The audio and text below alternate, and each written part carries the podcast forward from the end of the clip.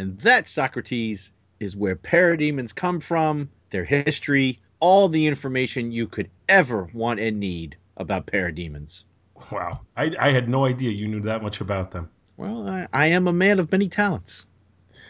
they usually have to do with going to some sort of uh, resort area. Shut up.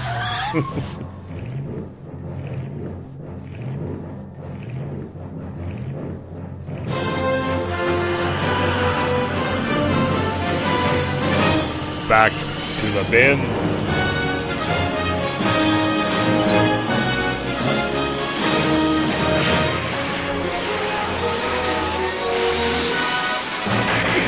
I don't think they ever did a Jaws comic. Not to the But they did do Jaws 2. Not to my knowledge, but that Jaws two has been on my want list for years, and I can't. I mean, it's just crazy expensive. Anytime I've ever actually seen it in real life, it's always ridiculously expensive, and I don't think there's anything special about it. I think it just, you know, evidently the, the art on print run was really low or something. I don't know.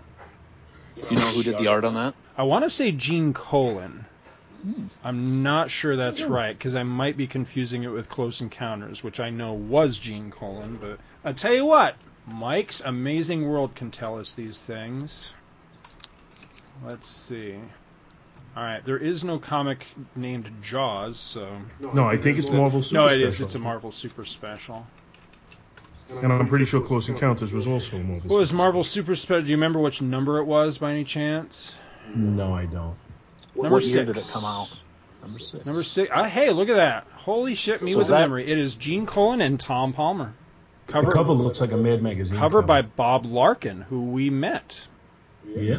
That's funny number because five wasn't that a Beatles one? Wasn't that a Yellow uh, Submarine that's one? number four. Number, Number f- five is five Kiss. was Kiss. Okay. Yeah, four. I just um, God, who sent that to me? Somebody sent that to me.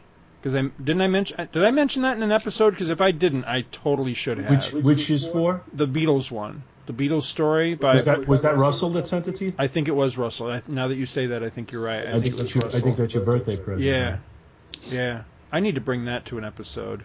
But uh, yeah, That's Perez art, right? yeah. Perez and uh, Klaus Janson. Yeah, Ooh, it's it's beautiful. It's Really? absolutely beautiful. Yeah. I didn't know how uh, Janson's inks would look on. You know, Perez. when I was a kid, like when, because my first exposure, at least you know where where I actually knew who he was, was an issue of Daredevil by Miller, and I hated it. So for years, I you know, I Klaus Janson to me was strictly in the shit category.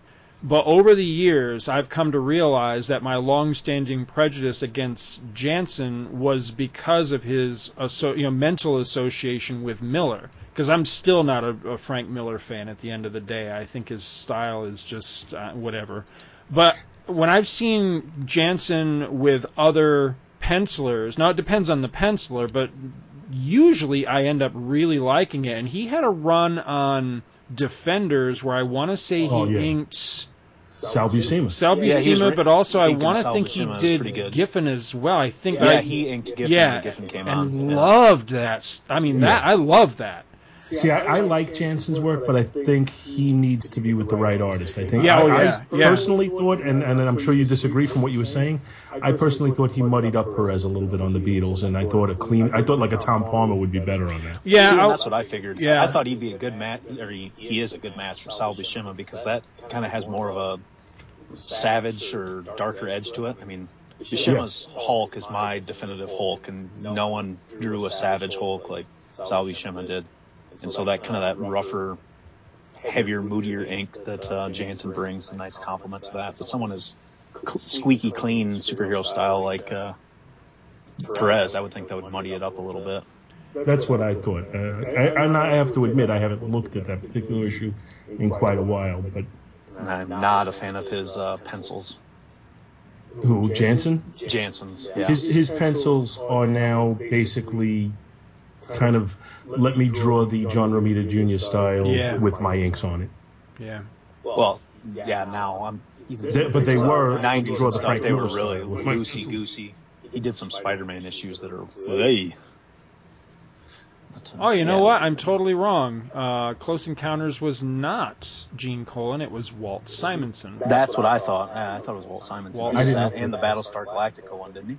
Battlestar Galactica. I was just looking at that. Battlestar Galactica was was it Ernie? Yeah, Ernie Colan or Colon or Oh. however you pronounce it. Oh, I'm thinking. I'm thinking of the uh, the aliens one. That was Simonson. Uh, oh yeah, yeah, you're right. Yeah, because uh, I know Honeywell was chasing that one for years and finally scored it.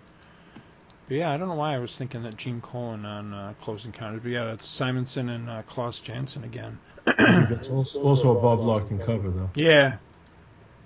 It's funny because he, he, you know, of of the different prints that he brought with him to Eternal Con, it's it, you know some strange choices of what he brought, you know, based on you know stuff that he could have, you know, could have brought. So I. I wonder maybe if he was trying to avoid some of the uh, print crackdown and stuff that uh, some of the big two have been doing. Ah, Imagine if you're an artist and not in, maybe not necessarily in the best standing with some of the editors there, you probably try to avoid that situation. Yeah, that's true. I hadn't thought of that, but yeah, you make a good point. Now, Scott, I uh, think I've heard you mention before that you're a Bob Hall fan. Is that correct? Bob Hall. Um, trying to think. What what did he work West on? Coast Adventures. He did uh, some Champions work. I think he uh, inked burn on a few annuals and I- stuff too. I Maybe not. Maybe think not. I, I may have said it, and I think I may have had him confused with Bob Brown, but I, I'm I'm Okay. trying to remember. I I it sounds familiar as somebody that I you know whose work I might like, but I just can't Maybe I picture it off the top of my saying- head. Maybe I was thinking you had said uh, Bob Brown then. But uh, no, I was in a comic book shop digging through the cheap bins today, and I came across uh, this Armed and Dangerous miniseries by Bob Hall, creator-owned stuff. With, uh, Hmm. Seems like it's pretty much a uh, Sin City ripoff. and, uh, in both uh, style, I mean it's black and white art, but very much done in that Miller style. And so, you mentioned and you weren't a, a fan of Miller. I wondered if you'd ever seen this Bob Hall creator-owned stuff in the '90s. Not to my knowledge. Got a lot of a lot of naked ladies in it. Ooh, I like that. Sounds appealing. As long as it's not the ladies that Bill was just looking at. Uh oh. The 300 pound lesbians in the desert. Oh, good lord. Bill, what have we told you about that? Bill, you still here? Yeah, I'm here. He's just just going through those photos. No, I'm not on that anymore. There was only That's two. so yesterday. Anyway, you know what? Let's just bring this thing in. Hey, everybody, and welcome to Back to the Bins. I'm Paul Spataro. I am joined by a very strange Dr. Bill. And, well, with the stuff you're looking at here. Doctor Strange, Doctor Bill. Dr. Strange Bill. Dr. Strange Bill. And Mr. Scott H. Gardner. How's it going? H for Bill. hate monger. Oh, sorry. And we have somebody new to give us some laws today. There you go. The host of King Size Comics Giant Size Fun, Kyle Benning. Hey, thanks for having me. Ah, no problem. Thanks for coming aboard. This way we have you on so you can do all the work for us. I'm sorry, Chewbacca's calling me. I'm just excited to be on a show where there's some actual editing done, so maybe I sound like less of an idiot than I do on my own show. Well, Dr. Bill will tell you the editing, editing sometimes is made done to emphasize it instead of cut it down. Accentuate the. Yeah, whatever. Exactly. And sometimes I don't have to edit at all. anyway, so why don't you pimp your show a little bit before we get started? Well, okay, I guess I have uh, that feed, uh, King Size Comics, Giant Size Fun. Uh, there's a bunch of different shows that show up on that. Sometimes I talk about Ninja Turtles. Sometimes I talk about giant size comics from the Bronze Age or Silver Age. Uh, also do a Crisis on Multiple Earths show that's uh, been in a long delay. The fourth episode of that will actually be coming out out uh, a couple hours after we record this. I just need to finish editing it finally and get it out. That one I do edit. Uh, I talk about some Golden Age comics on that too. That's been a lot of fun. And then I have another show, the uh, Superman and Captain Marvel Power Hour, where I've just been working through the from Superman from the 30s to the 70s hardcover and the Shazam from the 40s to the 70s hardcover. And so I just cover a Superman and Captain Marvel story each episode. That's been a lot of fun. Cool. Cool. Yeah, I've been, I've been, I, I, I was, I think I con- had contacted you a while back. I was having some trouble with the feed. I was downloading stuff, but then I wasn't able to listen to it. But that and seems to have worked itself out now. I think I figured out what was going on there. Is so um, most of the time I record in my car over my lunch hour on my iPhone, and the program I use, the format saves it in like an AIFF audio format. And so unless you were pulling that on a fairly recent Apple device through iTunes, it wouldn't play. Now I've converted them all to MP3, all the recent episodes going back to November. So haven't had any issues since then, but Okay, A- explain it because my my iPod is ancient. yeah, a couple other people had contacted me that it seemed the the biggest uh, offender was the people trying to listen to it on an Android phone with some podcasting app. It didn't, it wouldn't play on Android phones. So it was weird. I couldn't ever get it to, to duplicate it because I'd tried it on the different desktops and everything too, and just pulling up like the internet window and it worked for me. So, And that's- all that's important, isn't it? yeah, that's right. I listen myself. Unlike Andy Lilly. So yeah, we've been talking. You and I have been going back and forth. I don't know how long it's taken for to actually get you on here. Yeah, we'd originally talked about it in August, and then I moved at the uh, end of September, and I've just kind of been doing home improvement projects since then. So. And then we had to have our, our month of hating each other during the baseball playoffs. Yep. Well, that series didn't last too long, unfortunately. Well, we let you have the regular season and we took the playoffs. It seems fair to me. I, I actually read an article going into that that was uh, 10 reasons why the Mets will beat the Cubs, and it was like reason number three because the Cubs had beat them seven games to nothing in the regular season. That meant the, the Mets would win four out of seven. Okay, great internet logic there. Well, you know what? In in 1988, the Mets played the Dodgers. Back then, it was the schedule was different. I think they played them 16 times, something like. yeah, because you, you didn't have interleague play. and they point. and they won 15 out of 16 games in the regular season, and then they lost to them in the playoffs. So I subscribe to that theory now. You, you, if you beat them too much during the regular season, then you lose to them in the playoffs.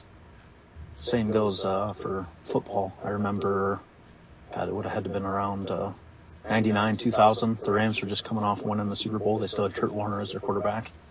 And uh, Kurt Warner's from Iowa. Just grew up a hour away from where I live. And so everybody was big Rams fans then when that was going on, following him. And uh, they had murdered the Saints twice in the regular season, including the week before the first round of the playoffs, and then the Saints beat them in the playoffs. First round. Yeah, I, I never understood that logic in football when they say, "Oh, it's really more, it's it's so much more difficult to beat a team three times in a season." I don't know if you're better than them. Why wouldn't you? It just doesn't like the logic just doesn't hold with me. But Scott, maybe you could shed some light on that. I hate football. well, that actually is football. that joke falls flat when we're actually talking about. it. but then it is reality. Then it's no longer a joke. It's just the just your true opinion. What should Anyway. I What should I have said? Actually, I was NFL, about to bust. NFL Super Pro is your favorite comic of all time. I was about to bust in and ask Scott. So, you think Cap's going to take Iron Man this this season or what? What do you guys think on that? Do you think uh, they're going to go with the obvious and have Cap die there, or do you think they're going to off Iron Man in that? I, you know, I'm.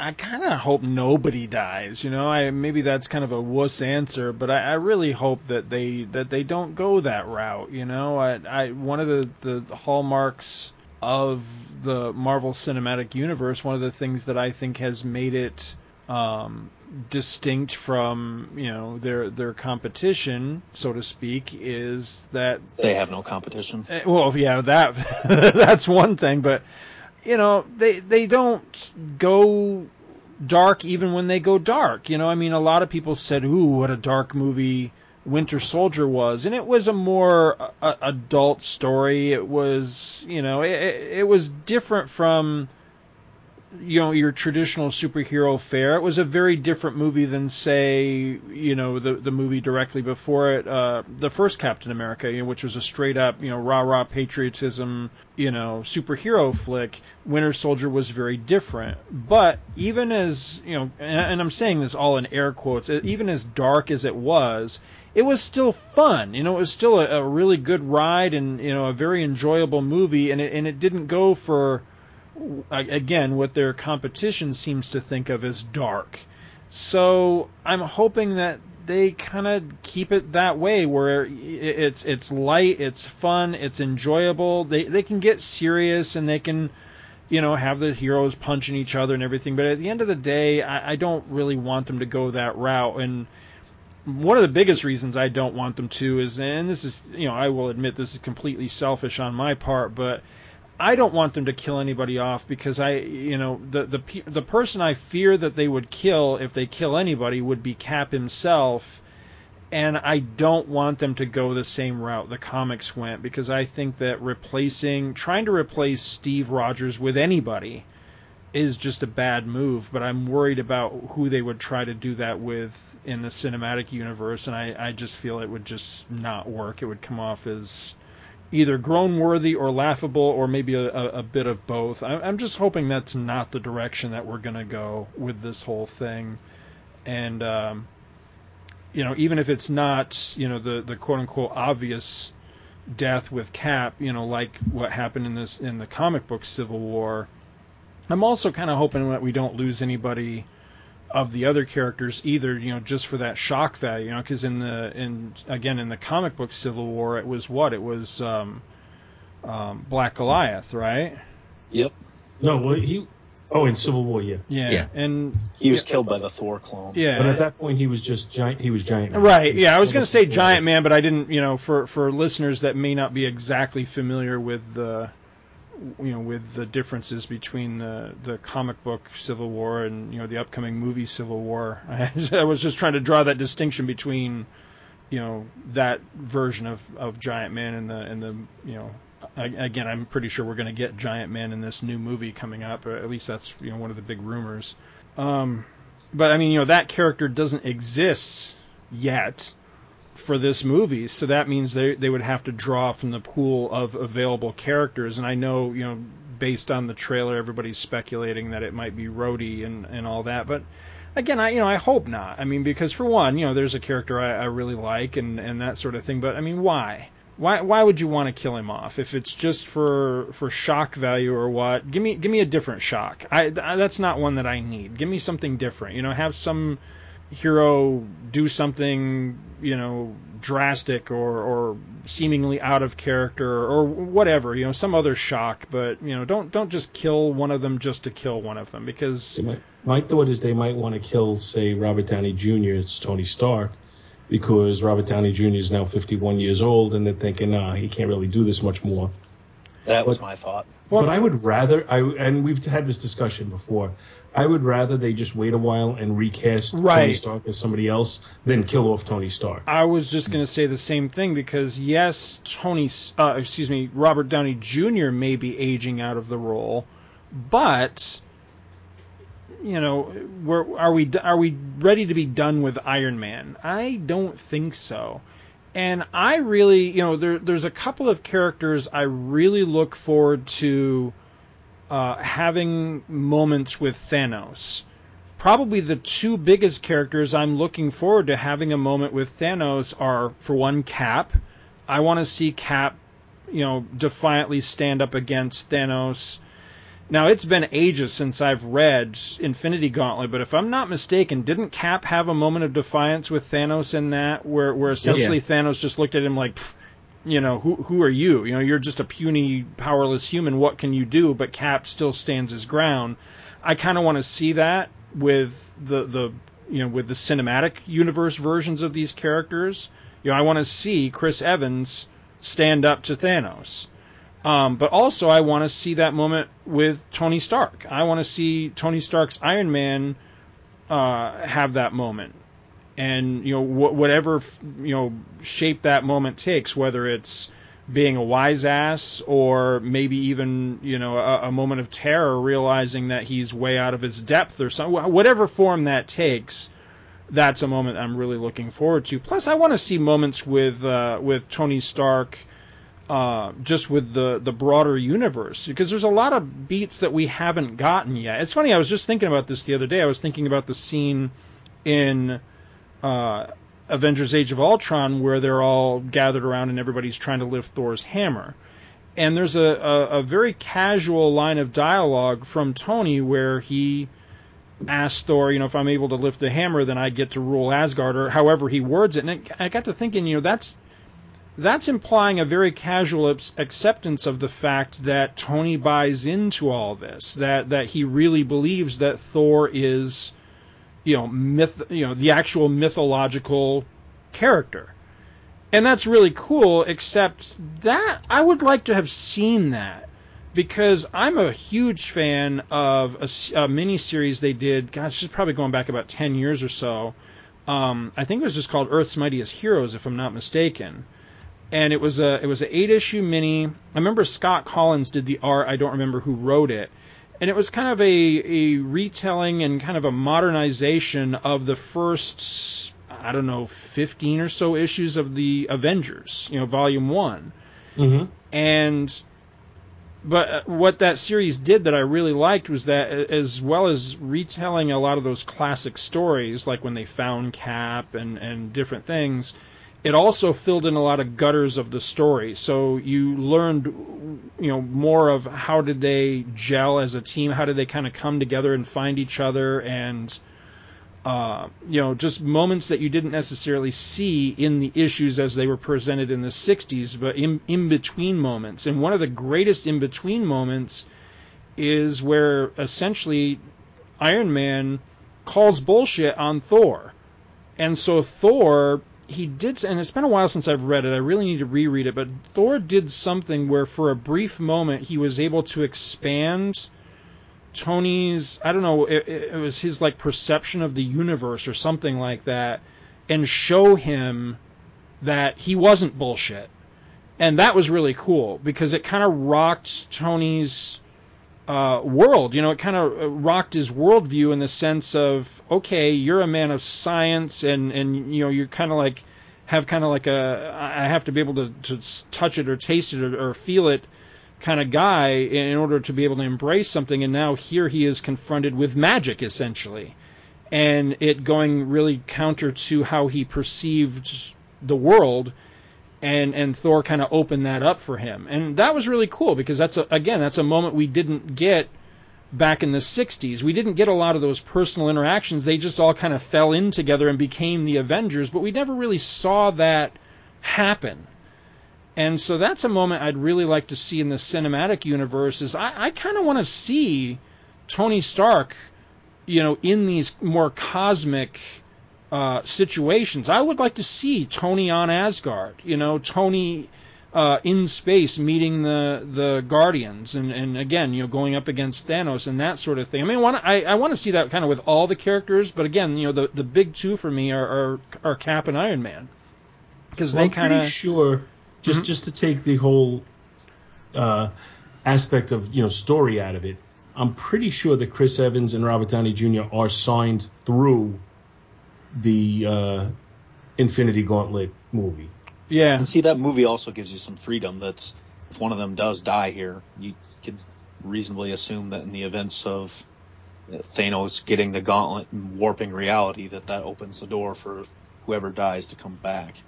That's true. Yeah, that's, that's yeah. It, yeah. If this movie ends with a death, I'm not necessarily going to be convinced it's any more permanent than a comic book death. Right. You know, I mean, uh, eventually they're going to have to recast. I guess I'm thinking Downey's probably done after the Infinity Gauntlet because at that point he's going to be like 57 years old.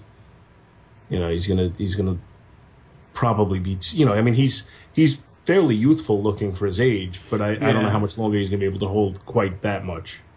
Right. I mean, same thing that's happening with Hugh Jackman. I think they said uh, he's, he's going to do. Uh, he's going to be. I think he's going to have a part in this next X Men movie, but a small one. And then they're going to do Old Man Logan, and then he's supposed to be done. Hmm. Yeah.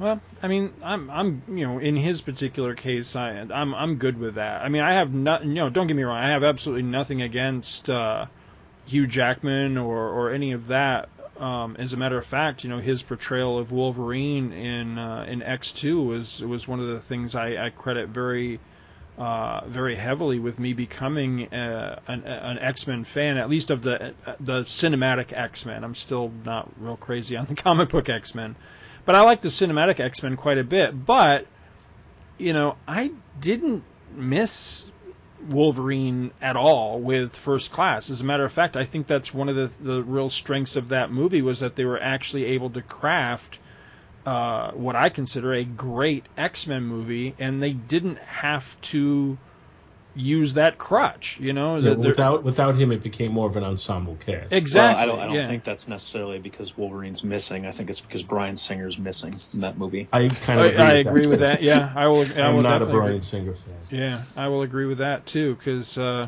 you know I, I'm I'm not. Don't get me wrong. I'm not a Bryan Singer basher either. I'm I'm I, I'm kind of somewhere in the middle. I'm not really a fan, and I you know I don't you know it, it's I, I'm almost opinionless, but.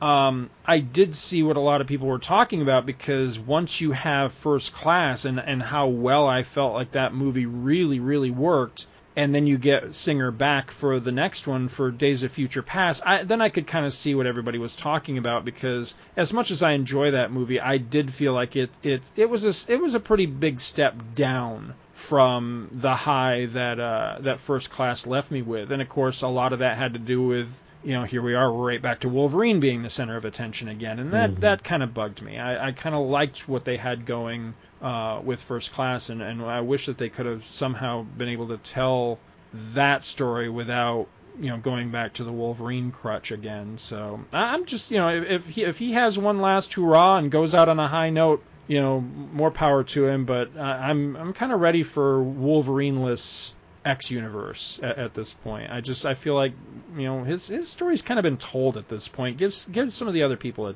you know give them the spotlight for a while.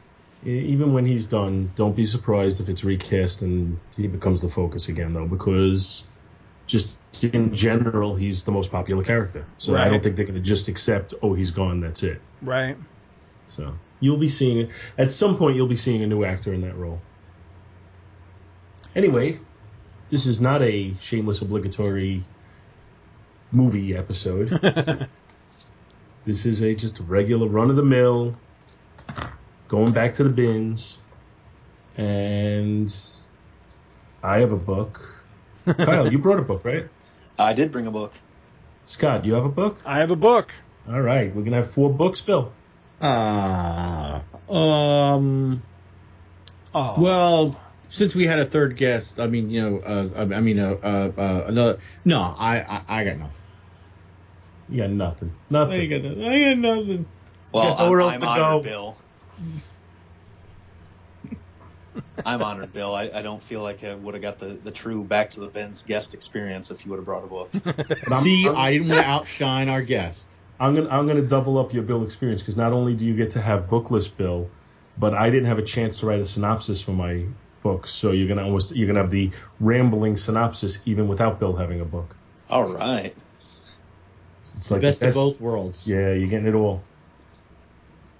So, but uh, I guess the way we're set up, you know what? I always forget to say this. Kyle, you're the guest. Would you like to go first, or would you like to go later? Sure, I can go first. Damn, he wants to go first. Okay. what book you got first, Kyle? I have Daredevil number 62. That, according to Mike's Amazing World of Comics, went on sale January 13th, 1970. Want me to dive right into this? Yeah. Jump All ahead. right. It was written by Rascally Roy Thomas, penciled by Mean Gene Colan, inked by Syd the Kid Shores, and lettered by Artie Don't Call Me Farty Simek. the cover was penciled by the legendary Marie Severin with inks by Syd Shores. The story is titled Quoth the Nighthawk Nevermore, which of course is a riff on Edgar Allan Poe's poem The Raven. Obviously, uh, Roy Thomas loves using uh, literary quotes, as Scott I'm sure got tired of when he was uh, reviewing All Star Squadron. Oh, good lord, yes. Uh, and I should mention that this uh, story is reprinted in Giant Sized Avengers number 5 from 1975, as well as the Essential Daredevil Volume 3 trade paperback. The story opens on a dark New York night with Daredevil trying to thwart the getaway of two crooks that just held up the box office of a movie theater. So he chases them through a couple blocks of the city when all of a sudden, Nighthawk bursts on the scene and quickly captures the crooks and takes all the credit, while Daredevil fights off a mysterious dizzy spell. Away from the crowd, Nighthawk then lets the two criminals go and laughs all the way back to his mansion about the fun he had upstaging Daredevil, and reveals that he poked Daredevil with a poisonous needle, which caused Matt Murdock's dizziness. In his mansion, Nighthawk recounts how a formula from a book on alchemy gave him his powers and how he was once recruited by the Grandmaster to fight the Avengers, as seen in Avengers number 69 and 70. Meanwhile, Matt Murdock mulls the situation and is depressed to see that the papers have turned on him so quickly after being just upstaged once by Nighthawk. He and Karen Page then have some subplotty romance stuff that culminates in them making out. Later that night, Nighthawk once again upstages Daredevil and gains the public adoration. This is the key to his plan to gain the notoriety of the public that will someday lead to a prominent political career where his dreams of true power can be realized. However, Daredevil is suspicious of this new hero and is sure that he's the one that drugged him earlier. So he lays low for a few nights and then, as a criminal in disguise, manages to trick Nighthawk into boasting how he's been staging the crimes to discredit Daredevil and also reap benefits from crime at the same time. Daredevil catches all this on a recorder, which he then broadcasts to the people on the street below. With his cover dashed, Daredevil takes off after Nighthawk, and this leads to a fight between the two of them that heads to the New York subway, where Nighthawk manages to escape by jumping between an oncoming subway train to make his escape, vowing to one day get revenge on Daredevil. The end. You know, you wonder when you look at that last panel if when Colan drew it, if he if he wanted it to be that Nighthawk actually got killed by the train. Yeah. And that, that you know Roy Thomas just wrote the you know the the you know script a little different from that. But you know, just glancing at it, it looked It does. that he died. It looks like he got nailed by the train. Yeah, it totally does. The art in this is beautiful. Mm-hmm. Yes, it is. Did anybody uh, read it from the uh, Essential? No. I, I'd just be curious uh, how much crisper the art would be in that Essential, just with the, the black and white and no colors, because then I imagine there, there's a lot of scenes where Daredevil's kind of phasing out of the shadows there, and I imagine that black and white's just going to look amazing. This this is one where it's got the more uh, subtle color palette. Like you know, it's it's not bright colors for the most part. And see, I couldn't find my. I have the. I first read this story in the um, Giant Size Defenders number 5 Uh-huh. and I went to pull that out and I could not find it. So I went to both comic book shops in the area and dug through the back issues and looked, hoping they had the essential, and neither one of them did. So then I ended up buying this off the uh, Marvel app for two bucks. And so it's recolored on there, and Oh, looking at that on a phone screen, it's pretty bright colors. So Yeah, I mean, I didn't, unfortunately, get any of that some bright subtly. colors, but they all seem to be a little subdued, and it seems to fit the story. I mean, Gene Colan's art works better with more subdued colors anyway. Yeah. oh yeah, definitely. I mean, the story's kind of dopey, but the art is beautiful. I'm giving away my, my final thoughts on it already. But uh, I, I don't really understand how they got the movie Nighthawks out of this. Just don't see that. Sylvester Stallone's not in here. Wolf. Billy Dee Williams, Billy Dee Williams. None of them guys. Lindsay Wagner. Yeah. I, oh wait Lindsay Wagner is Karen Page. Billy Dee Williams is Daredevil. Rutger Hauer. Billy Dee Williams is Daredevil. Wouldn't he be Turk? Oh, but Turk's not in here. No, he's good. Billy Dee Williams has to be the coolest character in the book Hmm. because he's Billy So D. what? Williams Sylvester Stallone is Foggy.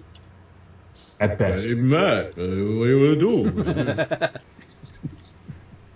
you know, they- they have the dialogue did save the one one real silly thing in here that I don't know if Gene Colan had uh, planned on, but the Daredevil with the plastic rubber mask over his regular mask. Oh, I oh, love I that. absolutely love that. That's just such a great Bronze Age trope that I assume uh, he must have got his mask from the same store that Batman buys his uh, matches Malone mask. From. Daredevil's Batman.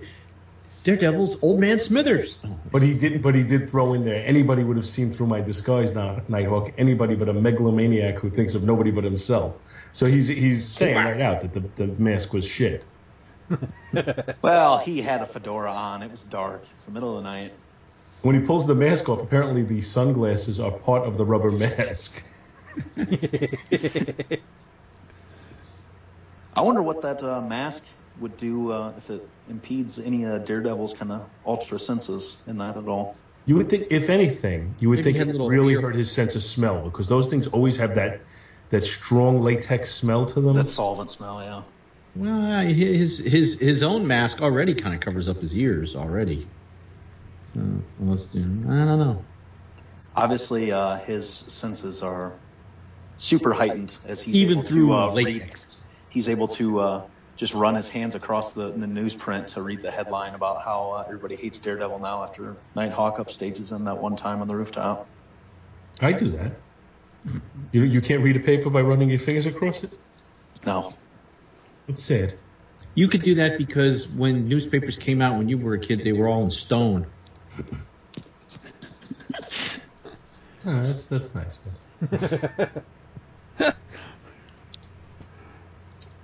Man. Uh, I'm gonna buy the uh, the decal sheet from in here. Yeah, I was looking at that.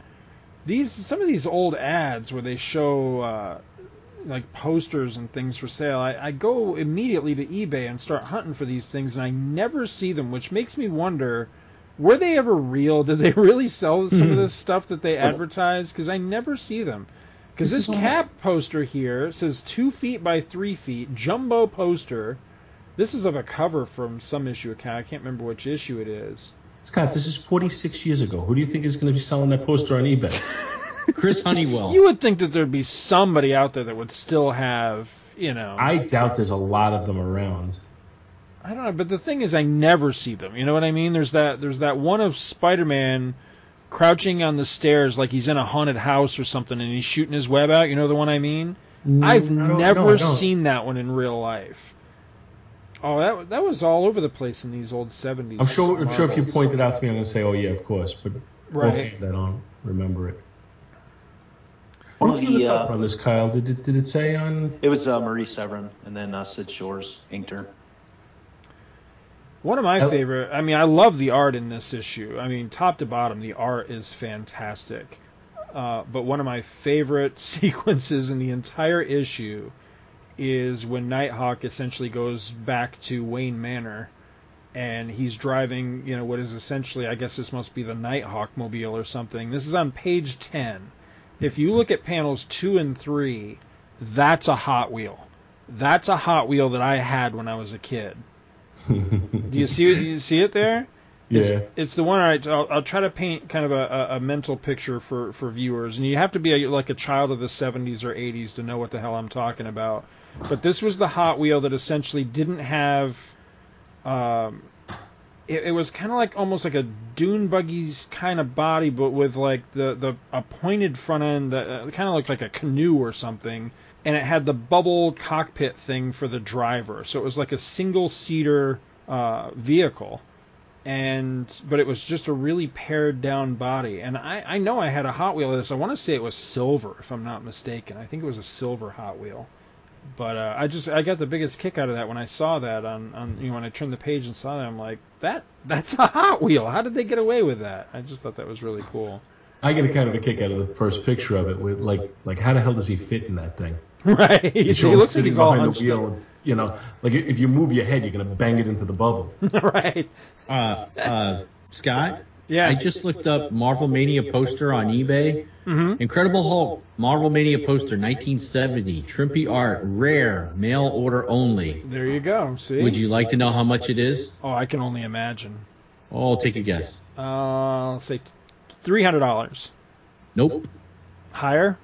Higher. Uh, five ninety nine.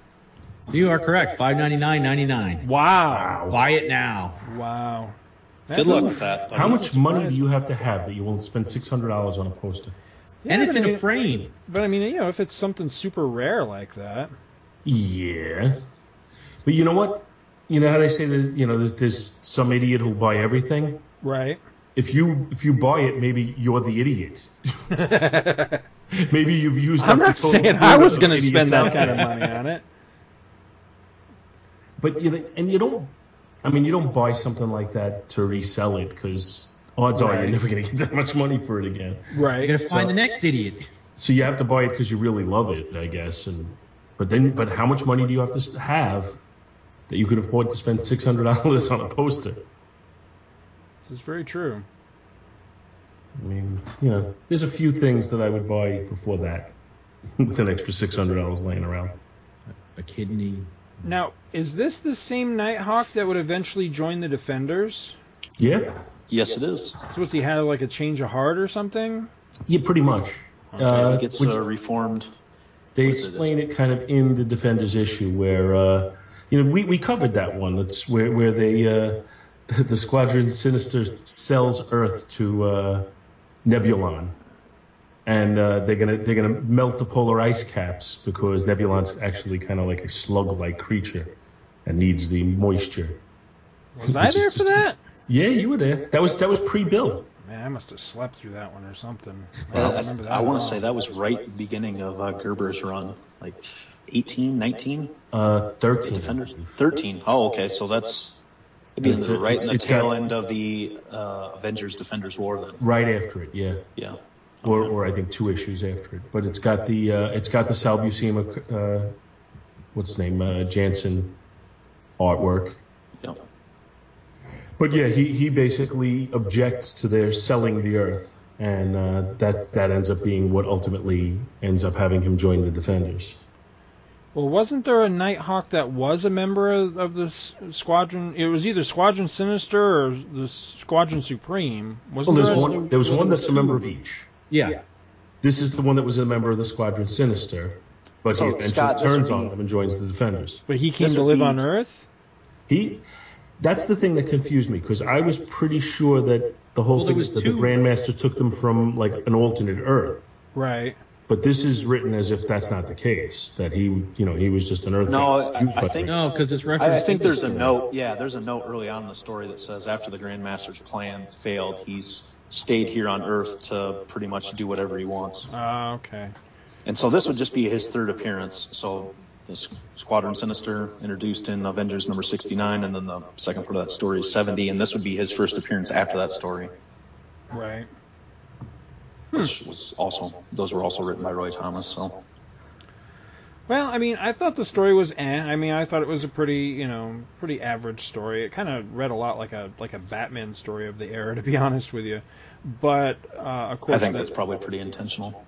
the the big thing for me was definitely the art. Uh, the Colan art in this is absolutely fantastic. I'm going to save my comments on that for when we actually grade it. But uh, the other uh, sequence in this I wanted to draw attention to because it really struck me when I got to this in the story is page 15, that last panel where Daredevil is dropping, literally dropping from rooftop level onto one of the bad guys, and the bad guy's kind of turning and he's going, Hey, who? And then he goes, Daredevil!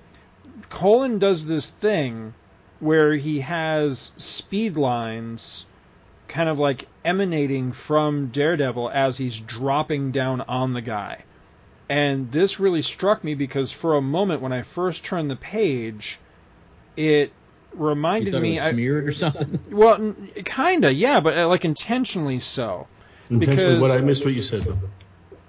that it was looked smeared. Yeah, almost like smeared, but Well, because the, the the colorist used pink to create kind of an after image of the red from his costume. right, right. So today, with with modern computerized stuff that they can do, I've seen I've seen both comic companies, you know, Marvel and DC, doing this today because they can do it with computers. But you know that kind of weird um, blur effects that sometimes they do, like when they want to like center your vision on something, like say like I don't know, like say like the Millennium Falcon is is whipping through hyperspace, right? And they've got that tunnel effect, so they do that weird blur thing to where it, it kind of looks almost cinematic, like it's really moving. You know what I'm talking about?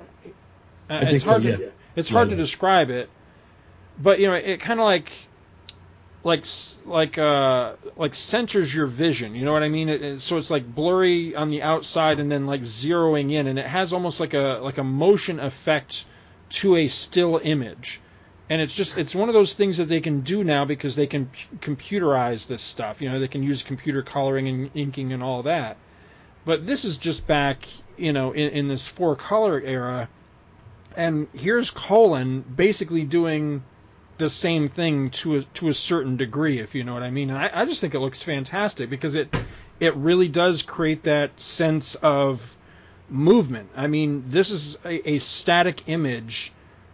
Yet when I turned to it initially, I was like, "Whoa!" You know, because it really looks like he's he's dropping, like he's centering in on that, you know, in the center of that picture. It, That- it's that hard to describe, but I, also helps you to center your eyes on it. Right, yeah, and, and you know all the the different tricks that are being used with both uh, the drawing itself and then the, the way it's colored. I, I think it's fantastic. I really like this. I like the the uh, coloring throughout this whole thing. I'm often very critical of the colorists, uh, you know, from these old comics, but when it works, it really works. And here is uh, who was the colorist on this issue? Did it say? I'm pretty sure it did. But uh, I mean, here's a colorist that really understood what they were thought Kyle working said with. it was Marie Severin. Is it Marie Severin? I'm not seeing it listed here. Um, I don't think it's- in, in the No, book no, I, I didn't say who the Oh, uh, the colorist was. Marie Severin did the cover. Okay, Oh, yeah, yeah. and and they're not credited. Yeah, in- and the- on and the credits- splash page. Yeah, which is a shame because uh, it it really works well. I mean, between Syd Shore's inks and whoever did the colors, this is somebody that really made uh, Colan's art work the way I think Colan's art works best is when he's working with very much this uh, like film noir style. Because one of you know to this day one of my absolute favorite things that uh, Colan ever did was the uh, first Nathaniel Dusk uh, miniseries that he did for DC in the 80s because that was a chance for him to really shine doing uh, the type of artwork that he always, you know, self-professed that he always thought he did the best, uh, which was that film noir style, and and that's very much what this is like. You know, it's it's just really good stuff. It's street level crime fighting, and uh, I really like this. It's very reminiscent of uh, of his run, um, you know, which of course would come later, but his run on Batman uh, was a lot like this too. You know, dark and moody and street level, and uh, I, I love it. I think it's really really pretty. It's good stuff. Just to focus a little bit more on the on the one panel that you were talking about. Also, if you look at it, you know, if you really pay attention to it, it's a, a very uncommon angle to get the picture from, looking Right. down the way it is, and then to have the perspective, you know, because you have to have the thug look smaller so that you're in proper perspective. It, that that would be a very very difficult panel to draw, and he pulls it off really really well because, you know, not only is the perspective does the perspective appear to be good, but despite the twisting of Daredevil's body and everything, his anatomy actually seems to be decent on it. Yep. Which that's no that's no you know no easy trick there. Right. So you know Gene Colan, you know the, the one thing, uh, one of the regrets I have is that uh, he he was on Comic Geek Speak, uh, not too long before he passed away, and he uh, he said then that you know a lot of his time was spent doing uh, commissions, and he gave his website, and I said you know what I got to go on the website Yeah. and get a commission from this guy, and then I you know like shortly afterwards heard that he died, and I thought you know I never did that, Yeah. and I, I really regret that I never had a chance to do that. Same thing. Yeah, I had his I had his address and everything, and uh, and that was on my list of to dos, and never never did get around to it. I know I have the same regret. I know he's he's not one of your big favorites, but I am very happy that I have a Herb Trimpe com- commission before he passed away. Yeah, and I'm jealous of that. I wish I had been, gotten a chance to get that because uh, mentioned earlier that uh, Sal Buscema is my definitive Hulk artist, but uh, Herb Trimpe is a, a close second. And then I love all the uh, the work he did on the GI Joe and Transformers Marvel series there in the, the mid '80s. Yeah, and uh, you know, uh, hopefully he's around for a long time to come. But I, you know, I have my my Rich Buckler thing drawing. That is that's another one of my favorites. Have you ever gotten a chance to meet uh, Perez? I'm sure Scott has since he's uh, from Florida, but Yeah. I I met Perez at the Mike Carbo uh, con- Manhattan convention, the Big Apple Comic Convention, uh, several years ago. Just just enough to shake his hand, tell him I'm a big fan, and move on because he had a big long line. Oh, you weren't able to get a sketch from him. No, I Too wish. bad. I have a uh, Superman like head sketch bust from him. It was 35 bucks. He did a couple years ago at I think it was Wizard World Chicago back in probably 2012. I would I would very happily pay thirty five dollars for anything Oh, yeah. George He's Perez wants to draw for me. Yeah. So Anybody Then, got any uh, other notes on this one? uh, Don't just all rush that me. that uh, that page Scott mentioned. Uh, what 15?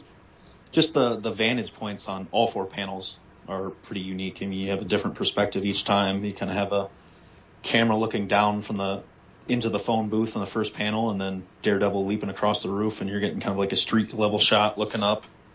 and then you get kind of a, a different angle of him dropping down on the, the rooftop, and then the, the final one where he's closing in on the, the guy in the green suit.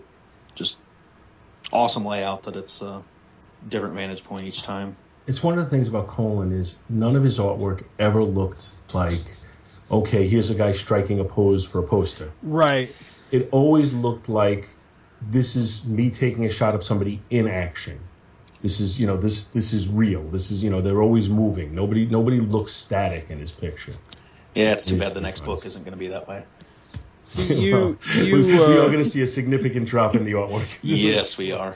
See, you often hear comics, especially today, you often hear them, you know, different artwork and different things referred to as cinematic, but that's really what Colan was doing. I mean, that to me, that's kind of the hallmark of his particular art style. Is it's fluid. Everything is in motion all the time, and it's funny that you you say that, Paul, because it's exactly the thought that I had as I'm flipping through here. Uh, again, just looking back over the art, I was at the point where it was the the little brief romantic moment with Matt and Karen. And even that, where there's nothing going on, there's not a bad guy being fought, nobody's running or anything like that, it's just them talking. Still fluid. And it, it, it's not just two posed mannequins. You know, it's it's real people. This this could very easily be stills from a movie, you know, and, and that's that's what I have really come to to love and appreciate and respect about uh, Colan's art is that it's always in motion. Because I can remember as a kid not really liking uh, Colan. Because I can remember seeing his stuff um, on Daredevil, and I want to say there was an issue of Cap when I was a kid that I remember seeing. It might actually be an issue where it was Cap and Daredevil fighting. I can't remember. But anyway, I remember looking at it, and, and it was uh, I'm pretty sure it was Chris Honeywell and I at the, at the comic book store, or you know, at what was what was then we used to get our comics at a cigar store actually, and looking at it and just being kind of put off, like, uh, you know, it just looks funny. But now I see what it was. Is that what looked funny to me was was that his art was very different from a lot of other artists that were on the stands at the time because of that sense of motion and that fluidity uh, in his artwork. And so my you know my child mind was trying to come to grips with what what it was that I was actually looking at here. But over time, uh, you know, and now after all these years of really having a chance to to experience uh, more of his art and everything, I've just really fallen in love with it over the years. He is uh, easily one of my favorite artists now because I, I really do like that sense of motion that he put into everything. I really like that. It just it, it adds to the dynamism of it. Well, the, the like- other thing you could appreciate in it is on page twelve, the the montage scene of Nighthawk. Mm-hmm. That's that's something that's that's kind of kind of a Colan staple. You, you see that in several issues where he'll do a montage page like that, and it just it, it all it all flows together very very well. Uh, and I really like the fact that he has the big shot of him, and then all the other shots are kind of the same size. Right. But he didn't center the big shot and then put everything around it. He didn't do like the the standard right. for it. He he did it his own way. He kind of has the big shot off to the top left, and then on the top right and bottom, going all around it, is the rest of are the rest of the montage shots. And it, you know, none of them lose anything for having you know for being in the in the one picture.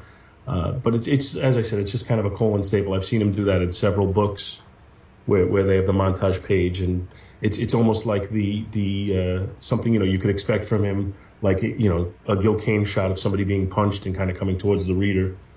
Well, on that page where you have Nighthawk and then you have Cap and he's punching his shield, who is that between them? Is that Namor? That's Namor. Namor. yeah. Oh, okay. Yeah. So that's uh, from that uh, Avengers 70. I think the Invaders came in on the, the back half of that issue, Oh, okay. If I'm remembering Actually, correctly. you And then it was that- that is Avengers correct, but Invaders don't in 71. I think that's Kyle Richmond. I think he's saying that you know from the Oh, photos that's he him took, training. Oh, He became a much better athlete. That's why he's playing polo at the top mm, okay. because it doesn't make sense. You're like, why? Yeah, because he doesn't have any right. wings and his Polo shorts aren't. and then uh, gymnastics. He says all sports designed to, and we have polo and gymnastics in bold. So yeah, that must be him Do you, do you think it's doing gymnastics in his underwear. Okay. That's how I do it. Do Yeah, you- probably do you uh, think the poor, face poor speedo choice for the colors there. They probably should have made that a different color. Do you think the face looks a little off though in the montage, like the main face? This looks a Does it look off. off like not not Hollywood leading man good looks? Yes, but there's something to be said for that too. Yeah. I It, I- it's con- it's consistent, Bill. We see him when uh, Yeah. Daredevil confronts him on the rooftop, then and exposes him. Briefly, when he's talking to Daredevil, he removes his mask there, and it's pretty consistent with how we see it there. So Oh, that's true. Yeah. at least it's consistently off.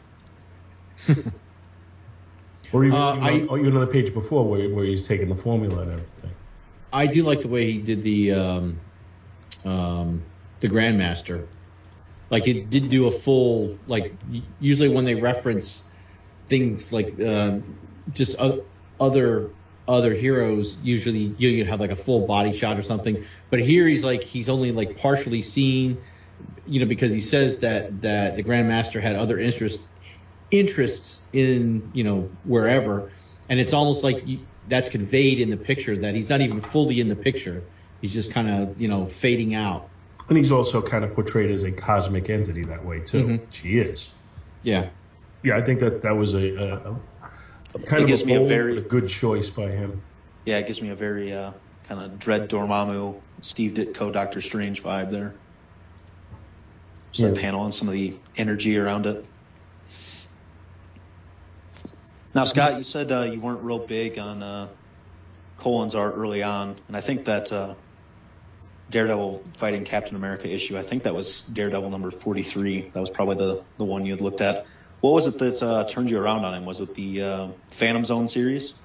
Yeah, yeah, definitely. That, that was the turning point? Yeah. Yeah, it was it was picking that up as a kid and right out of the gate, uh, right with the first issue, which for me the first issue was issue two. I, I missed the first issue when it was on the stands.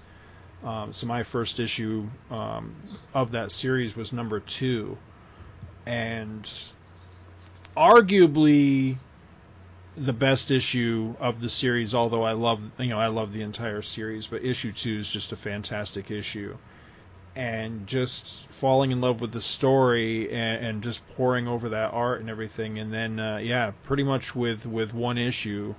Uh, completely flip flopped me on uh, on Gene Colan, and after that began seeking him out, and even not so much of, of seeking him out was just then not avoiding him, um, as I'd kind of been doing up to that point. You know, whenever I would see his artwork, and coming to really appreciate it. So that you know, by the time um, Nathaniel Dusk did come along, um, which I think was a couple years later, um, I can't remember if that was a pre-crisis or post-crisis book. I really don't remember. I want to say that was somewhere between 84 and 86, something like that.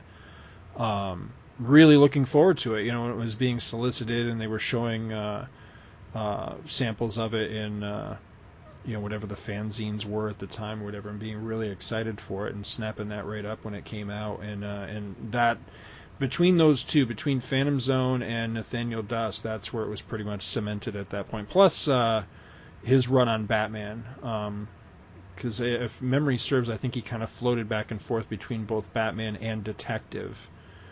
And uh, I'm trying to remember if that was.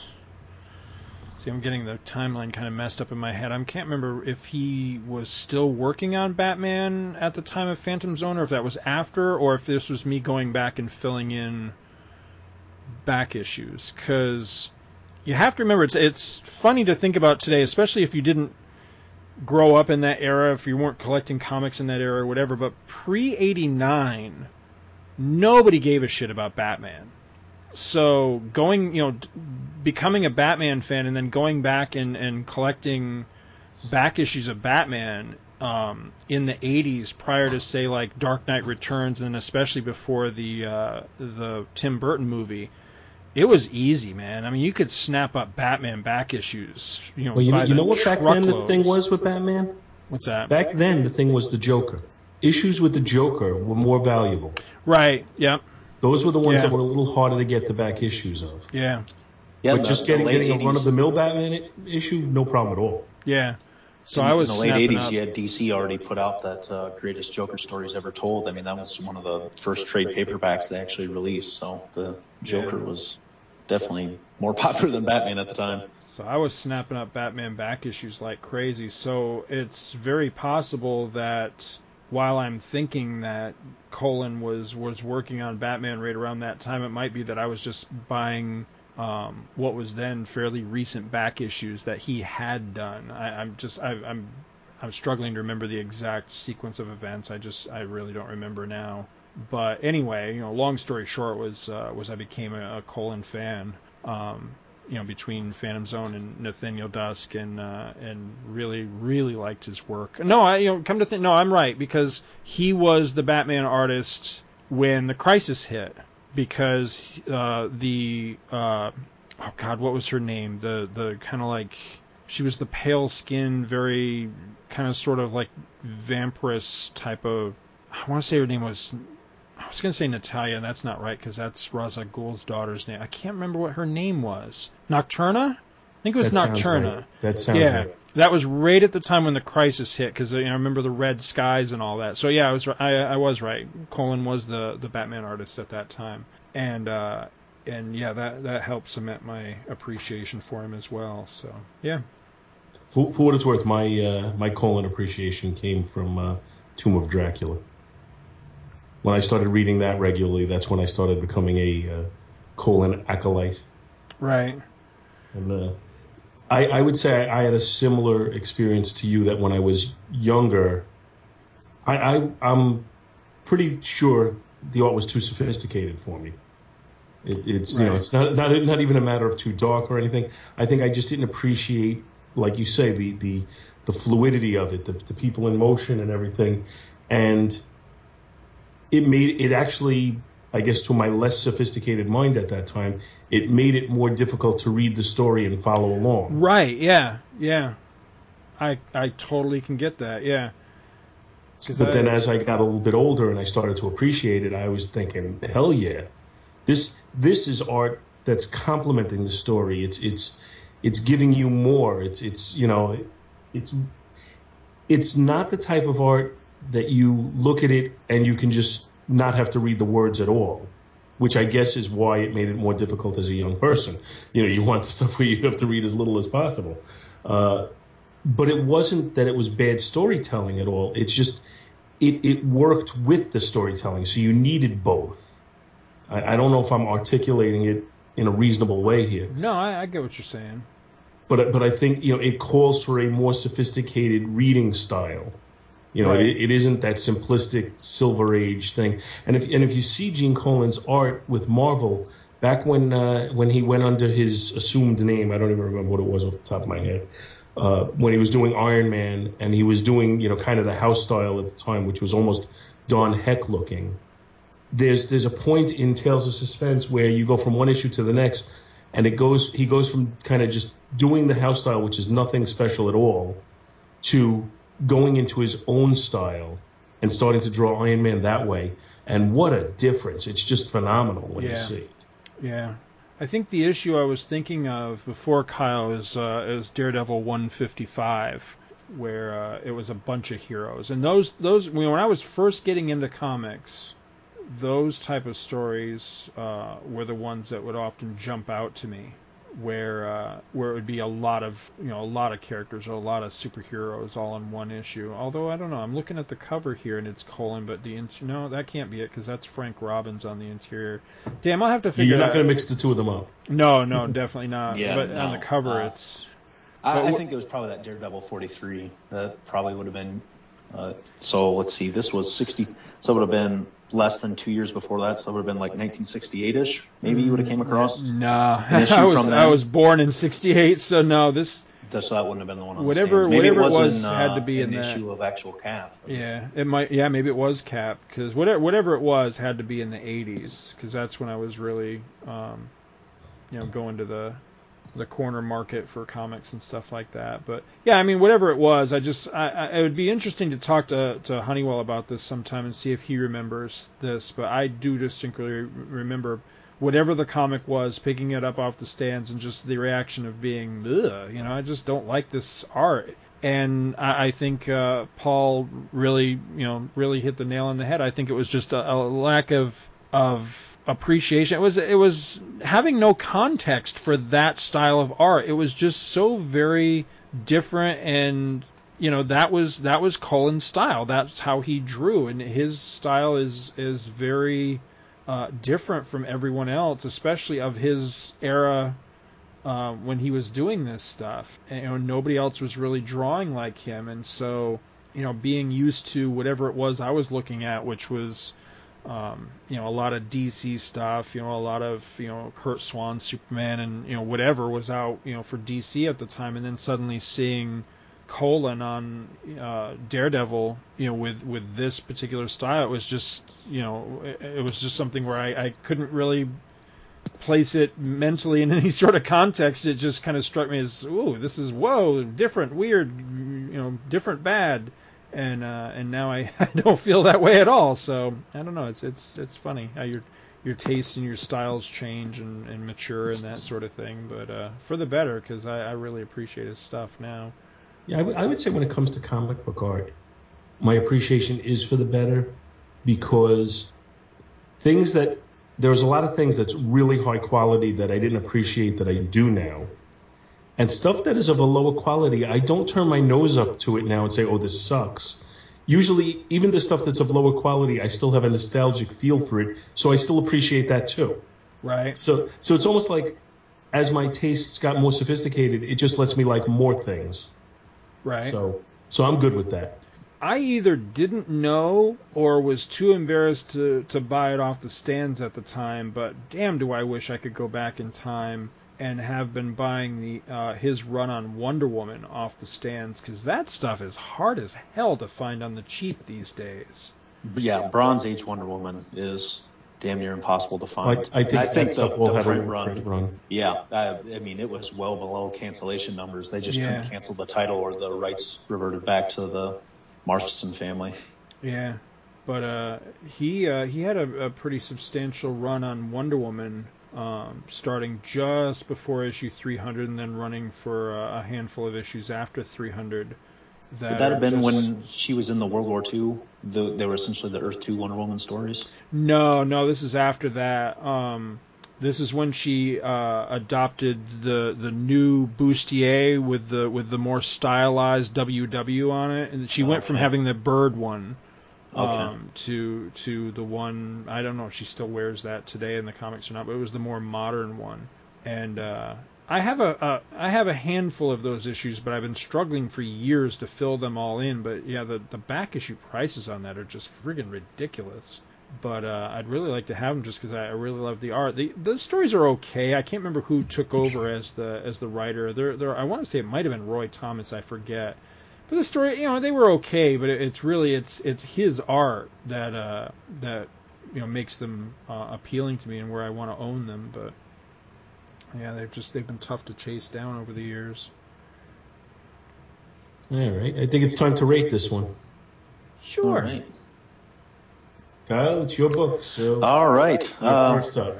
The art, I got to go with a straight up A. It hits all the right buttons for me. It's kind of just classic Marvel Bronze Age, which just came out uh, 17 years before I was born, but I actually read this one at a, a fairly young age, courtesy of the uh, Giant Size Defenders number five uh, reprinting. I inherited those from uh, my dad's brothers and uh, really fell in love with the, the Marvel comics from this era. And this was always one of my favorites. Definitely uh, blew the uh, Don Heck artwork out of the uh, front half of the book, completely out of the water.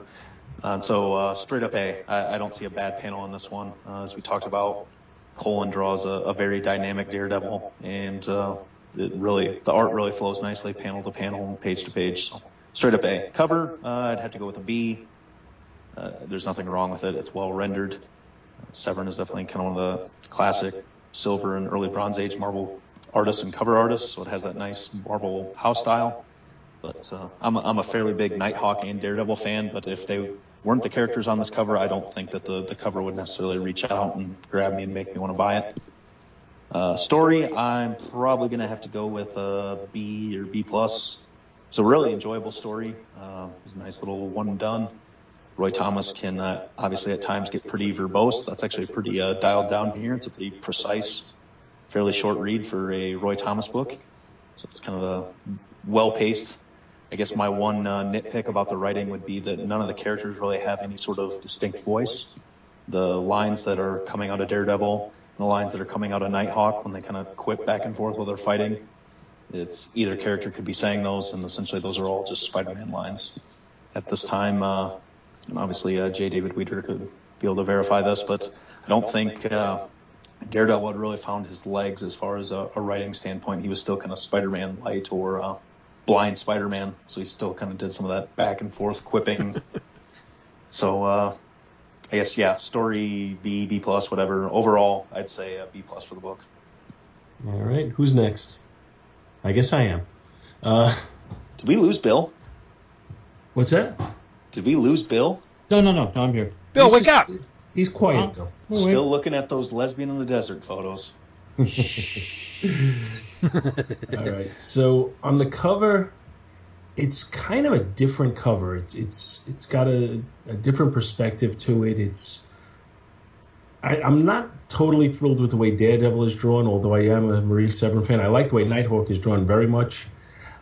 But the odd composition of it I find somewhat compelling. Uh, I don't know. I, I, I would say I'm going to just give it a straight up B on the cover. It's it, it there's definitely spots where it could be a little bit better. I think the light blue color palette probably takes away from it a little bit. If there had been a darker background, I think it would be more of a it, it would just jump out at you a little bit more, make it pop a little bit. But you know, a B. It's not it's not bad at all. It just could be a little better. The interior art, I think we've gushed nonstop pretty much since we started talking about the book. It's it's I, I'm just not sure if it's an A or an A plus. Uh, I'm going to say an A, not quite an A plus, but really, really good. Uh, I, I would love to own a page of this book. Uh, the story, I think, you know, at this point, Marvel is kind of right on the cusp of going from the Silver Age to the Bronze Age. And this just strikes me as an exceptionally Silver Age story. The new hero comes in town, and all of a sudden, everybody rejects the established hero in favor of the new guy who's been around for a day. Uh, and and then you know the, it turns out that the new hero has bad motives and all of that. It, it's just it, it strikes me as very unimaginative. So I'm going to say a C minus on the story. I'm just not thrilled with it at all. But overall, on the strength of the art, this book gets a B plus. Sweet. Bill? Um, hmm. Cover wise, yeah, you've got you know, sad Daredevil, sad Daredevil walking away. Poor. Uh, yeah, what is with that? yeah, Man, that guy right next to uh, right next to Nighthawk, the guy on, on the left, man, he really he's really like taking it to Daredevil. Look at He that. really hates Get the hell out of here! hit the road, hit the bricks, DD. Oh, I mean, I think just for that guy alone, I, I'm, I'm going to bump it up like ha- half a grade. So, um, I mean, because really this is like about a C cover, but I, I, I think I'd give it a C plus, uh, just just for the guy with the finger. um, the interior art, Who's that guy with the camera taking a picture of? Where is Dare- uh, maybe he's trying to look up the girl behind Daredevil's dress that we can't see that's blown over. Well, I mean, mm. Oh, that I didn't even notice that perv with the camera. No, I'm talking about the guy in the green right there. That's oh, a picture of Nighthawk? he's taking a picture, of of Nighthouse Nighthouse crotch. junk. Yeah. Look at, look at the dude with the number 12, because either he's a child or he's a. Uh, A midget, well, that's, what, what, sorry, what term are we supposed to use for short people now? I don't even know. Midget. short people. But uh, he, he's got in his hand, he's got the piece of paper and a pen. He wants to get his autograph. I think, I think he's a scrapper from the Newsboy Legion. did you say? Did you say sign, please sign? Yes, yes, I did. It's, That would be a shout Chris, out to. It's Chris and Tim from Swig. That's exactly. That'd be a shout out to Star Wars the character. Sign, please. Sign. oh, I hope Matt listens to this episode. Uh, I'm sure he'll let us know if he does. that was funny. I, I, I have to laugh because there's an expense check from work. Oh wait, Paul, this would be our this would be our time. Ladies and gentlemen, it is time for real life with Dr. Bill Roberts. So my wife left an expense check on the desk, and she put on a post-it, "Sign, please." so when I first, first time I saw it, I just busted out laughing because that was the first thing I thought of was uh, was Chris and Tim going, "Sign, please, sign" for with their posters o- over at Star Wars in character. So, so so yeah, that's that that could be little Timmy down there gaping up at uh, at Nighthawk winning his signature. and that's the end of uh, real life. Back to the good- grading. That was a So- beautiful story. So, C C It, plus. t- it touched me deeply. Please make sure that never happens again. I gotta Uh, say that uh, real life with Dr. Bill just doesn't carry the same weight without uh, the music. So, Well, when, when people hear it, it will have the music. Yes. Um, I guess it's a credit to Gene Colan's art that we can even he can add some color and life even to the mundane process on page four of the lady with the purple hat getting her change back from the ticket moment because that's just oh so exciting right there. But um, I think for the it, it, I've I like Gene Colan, uh, but I've seen better Gene Colan. So uh, for me, I'm going to give this an A minus. I know, ooh, an A minus. Uh, the story Why are you itself, a Bill? yeah, the story itself yeah, is a little goofy. So I think this the, the story for me is going to be a C. So I guess I, that comes out to a B, a B book. To be. B book for DD.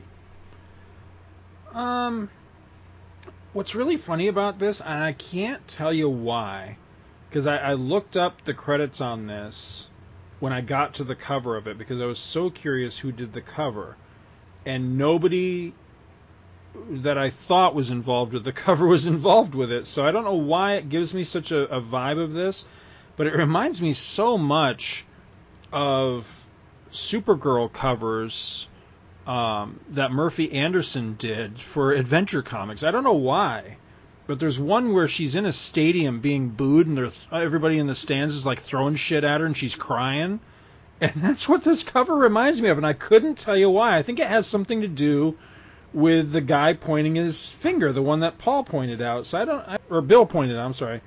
Um, so I don't know why it reminds me of that, but it just does. But it's just it's a hysterical cover between the way Nighthawk is being so pompous and DD's walking away all dejected and everything and it's not a very good cover. I was tempted to really rate it low, but then I noticed that the guy right next to Daredevil that's fist pumping right there really looks like Ronnie Reagan. So, you mm-hmm. know, if you manage to put Ronnie Reagan on the cover of anything, it's going to automatically bump it up in my opinion. So, I'm going to give it a B. It's it's a fun cover. It's I don't know that it necessarily would have made me pick it up and buy it, but it it is fun. So, plus it's uh,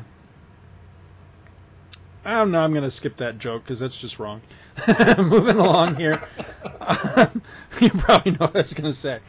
Um, right from the moment that I cracked this one open, and uh, especially when I got to page two, I knew I was going to love this right out of the gate because that second pa- that second page in this is just beautiful. I mean, it almost looks like a like a '70s, you know, like a like a '70s uh, like Chanka Chank, you know, exploitation movie or something. There's just something about the art and the and the coloring and everything on that second page that just made me instantly. It took me back to you know the 70s and the kind of movies and TV shows my dad used to like to, like to watch and everything and you know the cars speeding down the street I was just like I'm going to have so much fun with this and I did Uh, I like I love the mention of Orange Julius uh, between the two guys as they're driving. I don't know if anybody remembers Oh, Orange Julius stands, but I used to love those places. So I, I just got a kick out of this, and then you know all the little. I know they weren't intended to be Easter eggs at this time, but now you know with this book being what forty something years old, 46. 46 years old.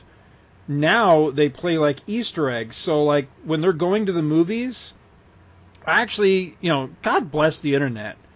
You know i actually went to google to figure out okay what movie is this that daredevil was talking about? So you know there was like the little keys on the marquee here. You could see where it said alan arkin and it looked like it said Popi, and I'm like, I never heard of that. So I looked it up. I just put in uh, Alan Arkin 1969, and sure enough, that was the movie. It was it was called Popi? I have no idea what the hell that is. And on the very last It's, it's the movie where he had the squinky eye. what squinky eye? And um, on the on the last, I think it was the last page. trying to flip back to it. Um, yeah, that very last page before they go down into the the subway, uh, they both swing by another movie marquee, Krakatoa East of Krakatoa Java. East of Java. Yeah, and I looked that one up. I'm like, I remember that. yeah, it, it was ringing a bell, but all you can see in the actual picture because you know the the you know, for one thing, not all the words are in the panel, but also word balloons and other things are over top of some of the the letters. All I could really make out was of Java, and I it was bugging me. I'm like, oh, I, I should know the name of this movie. I just can't think of it. So I looked it up, and sure enough, you know, you put in of Java in quotes 1969 on on Google, and immediately that's what comes up. Krakatoa East of Java. So, I you know that Everybody that had a huge thing. nerd, nerdgasm over that when it came out because the big thing was to know that Krakatoa is actually located west of Java, and the movie was wrong. I'm, I, I, Is that I'm right? Not making that up. That is Oh, that's really funny. that was a big thing at the time. People talking about that. That's funny. But no, I, I, I did I got a I got a kick out of it. Um, art, I'm gonna give the artist straight up A. Um, like Bill, I've seen better Gene Colan art, but this is pretty damn good Gene Colan art, so I'm gonna give it a straight up A. Uh, definitely a little bit of room for improvement, but uh, again, props to the colorist, whoever the colorist was. I, I really think the color worked um, to the betterment of this particular uh, chapter. And the story, yes, it's simplistic. Yes, it's very Silver Agey. It's very um, kind of standard, but I still got a kick out of it. So story, I'll go.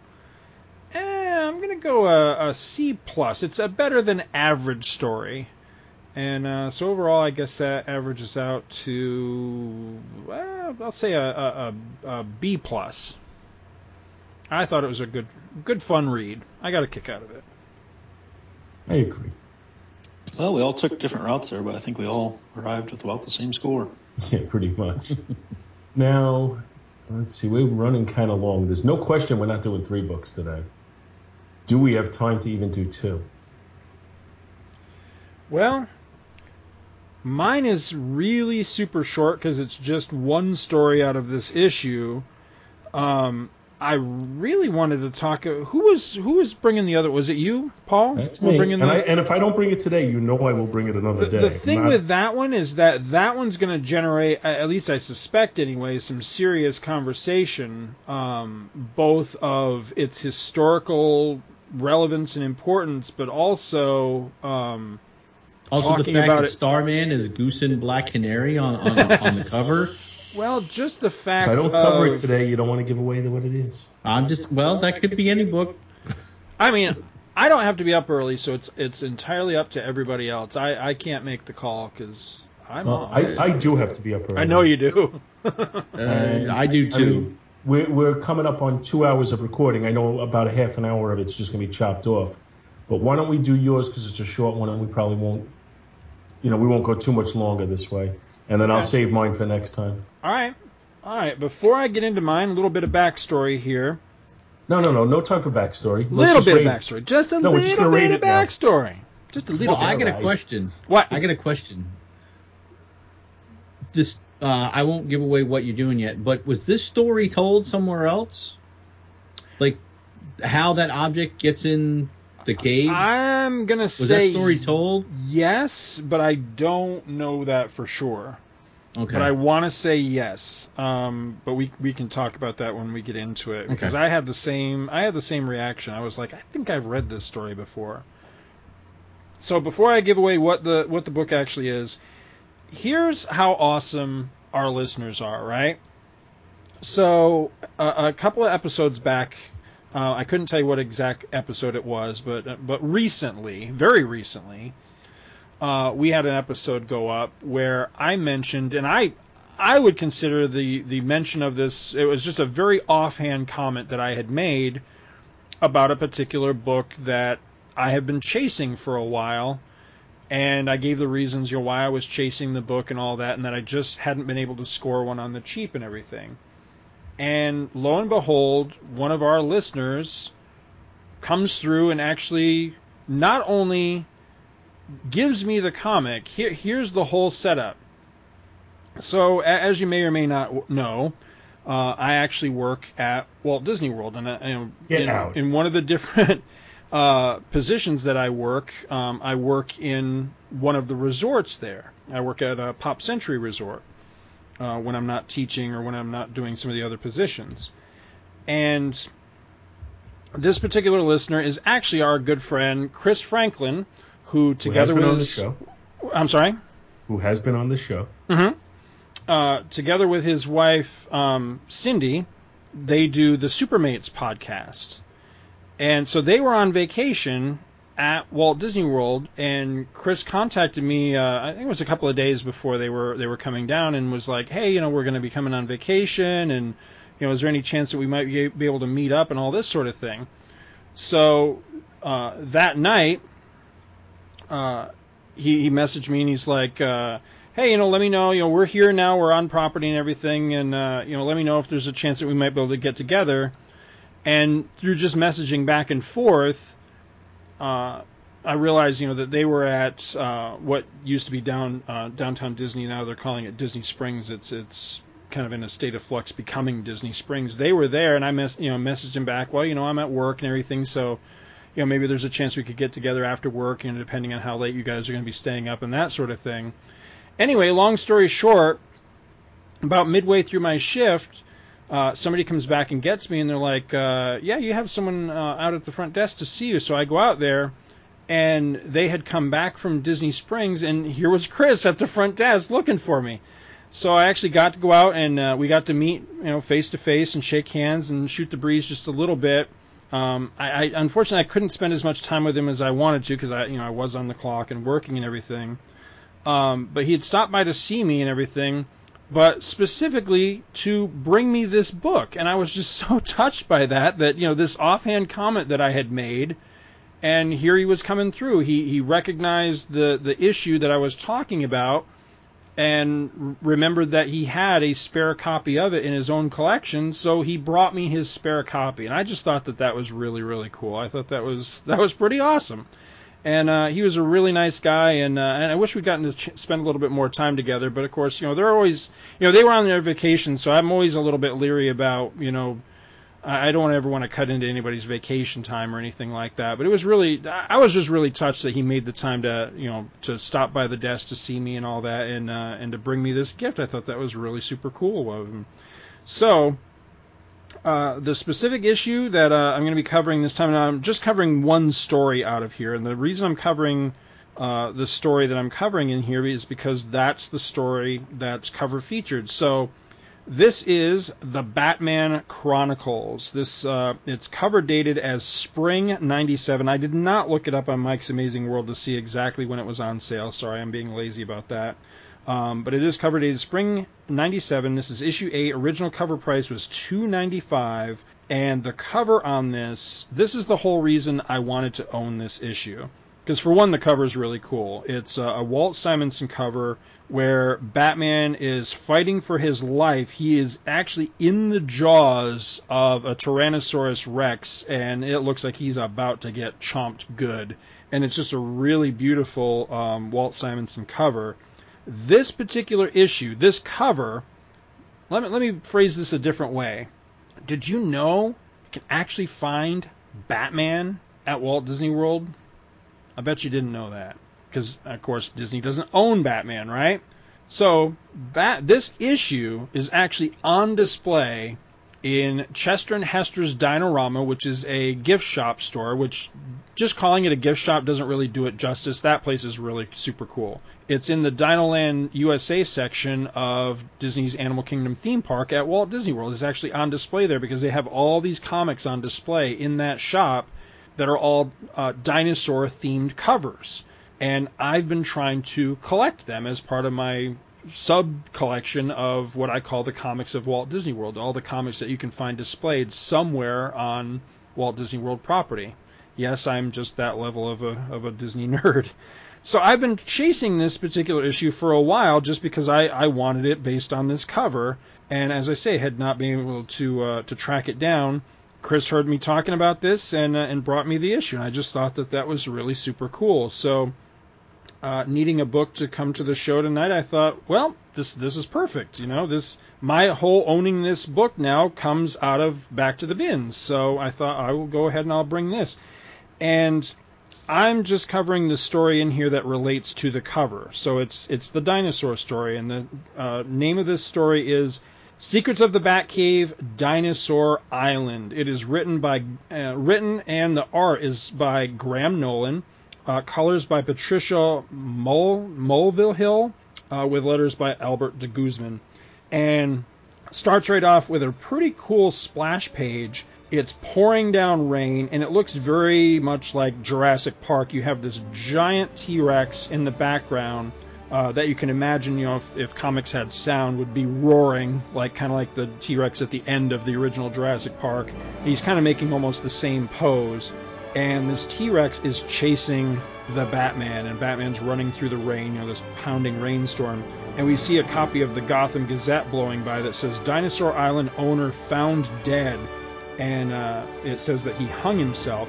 And we're getting little dialogue boxes that um, are kind of like Batman's inner monologue, where he's uh, actually, come to think of it, I think this is from yes, this is from Alfred's perspective, and Alfred is basically filling us in on what's going on so far. So Batman has come to investigate the death of this guy, uh, Mr. Hart, who was the founder of Dinosaur Island. Batman doesn't believe for a minute that this guy killed himself, so that's why he's come to Dinosaur Island.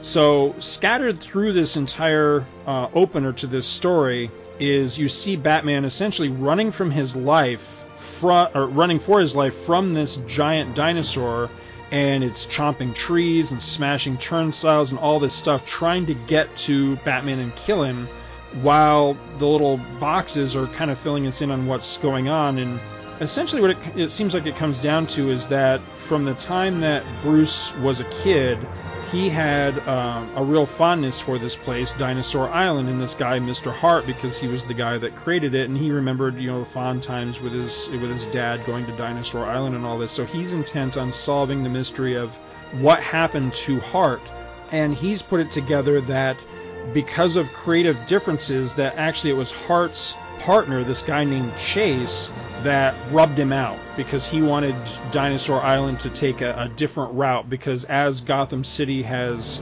kind of turned to the dark side, he wanted Dinosaur Island to kind of go darker too and become more of a, a thrill park kind of thing and not be so kiddie friendly as the park that Bruce remembered from when he was a kid.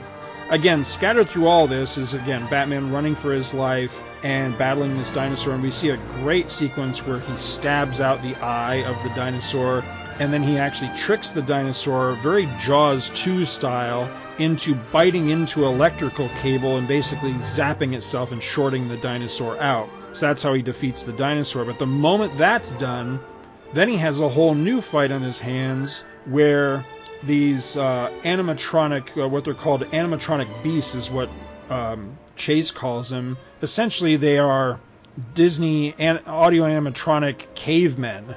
Uh, all attack Batman, and they're so lifelike that uh, you know they they fight like real men, and Batman has to fight them and take them out. But he does, and then he comes for Chase, and it, it's a pretty simple setup.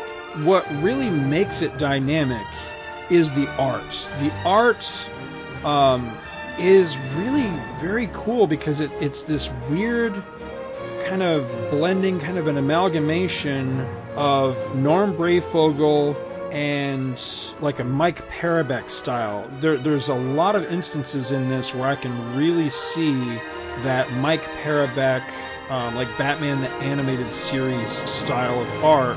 Uh, and, and, again, a lot of uh, Breyfogle looking stuff in here as well. I just, I really, really liked the art. When I when I first started reading this story, I wasn't all that crazy about the art.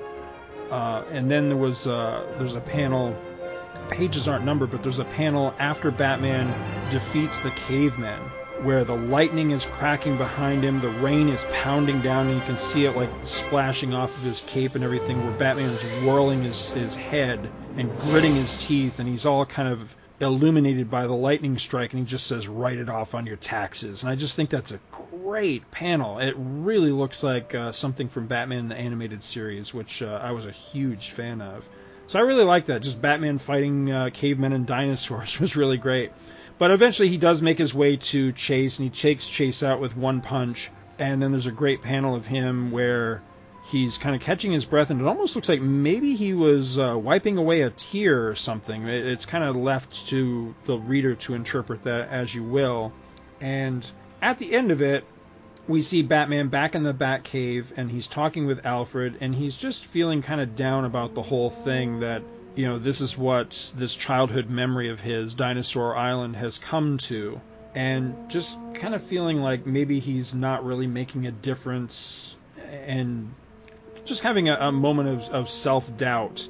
So, to make him feel better, Alfred actually goes out, goes to the police auction under a, an assumed uh, under an alias, and purchases the dinosaur, and it has it installed in the Batcave as a reminder to Bruce, you know, something that he can always look at to see that he does make a difference.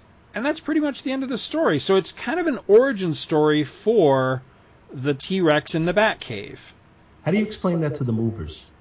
Yeah, that's. I would love you to just know bring that, this yeah. into the Batcave. Just uh, don't worry about anything else. Wow, that's Knock over the giant penny, you idiot! That's a pretty big space you got down here. Why all them bat symbols on it? Oh. Well, you know, Alfred Alfred did work for you know the what was it the French Secret Service or French Resistance or something like that. So you can assume that The once the job is done, you know, he, he just pulls out the silencer and a couple, and you know that's it. You know, nobody's nobody's That's talking. Exactly what I'm picturing. Nobody's talking after that. You know. Stand over here. What? That's see that crate right underneath the end, the bat where it says the end underneath the dinosaur. That's probably what's in that crate is their bodies. I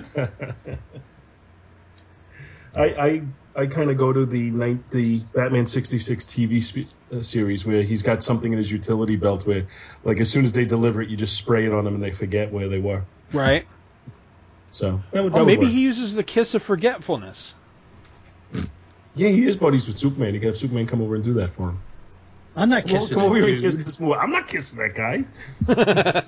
if a chick here, I'll do it. You but- see this big beefy mover guy going, whoa, whoa, what the hell are you doing? Hey, get off of me.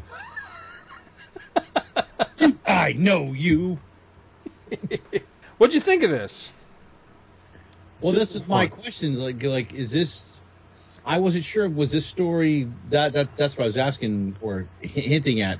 Was this story previously told in? Yes, it was. Okay, that's what I was wondering. So this, uh, the original Dinosaur Island goes all the way back to the Golden Age. I want to say, uh, here, let me pull it up. I I know I read it in a 100-page super spectacular reprint. Uh, Batman 256 reprinted the Golden Age story, which was from Batman number 35 from 1946. wow. Bill Finger. So in that one, Yeah. uh, fairly similar premise. Uh, Batman goes to like a mock big game hunt in this newly constructed dinosaur island, and uh, Stephen Chase is still the, the villain in this, and uh, that uh, Hart guy is still the owner of the island, but the uh, he isn't dead in that, and Stephen Chase is kind of has this animatronic T Rex running amok, and then Batman deduces it and, and saves it. So uh, or where it had been told before. I- I- not a one for one retelling, but this would have definitely been the, the first time it had been retold since uh, Miller's relaunch of the character with uh, Batman Year One post crisis there.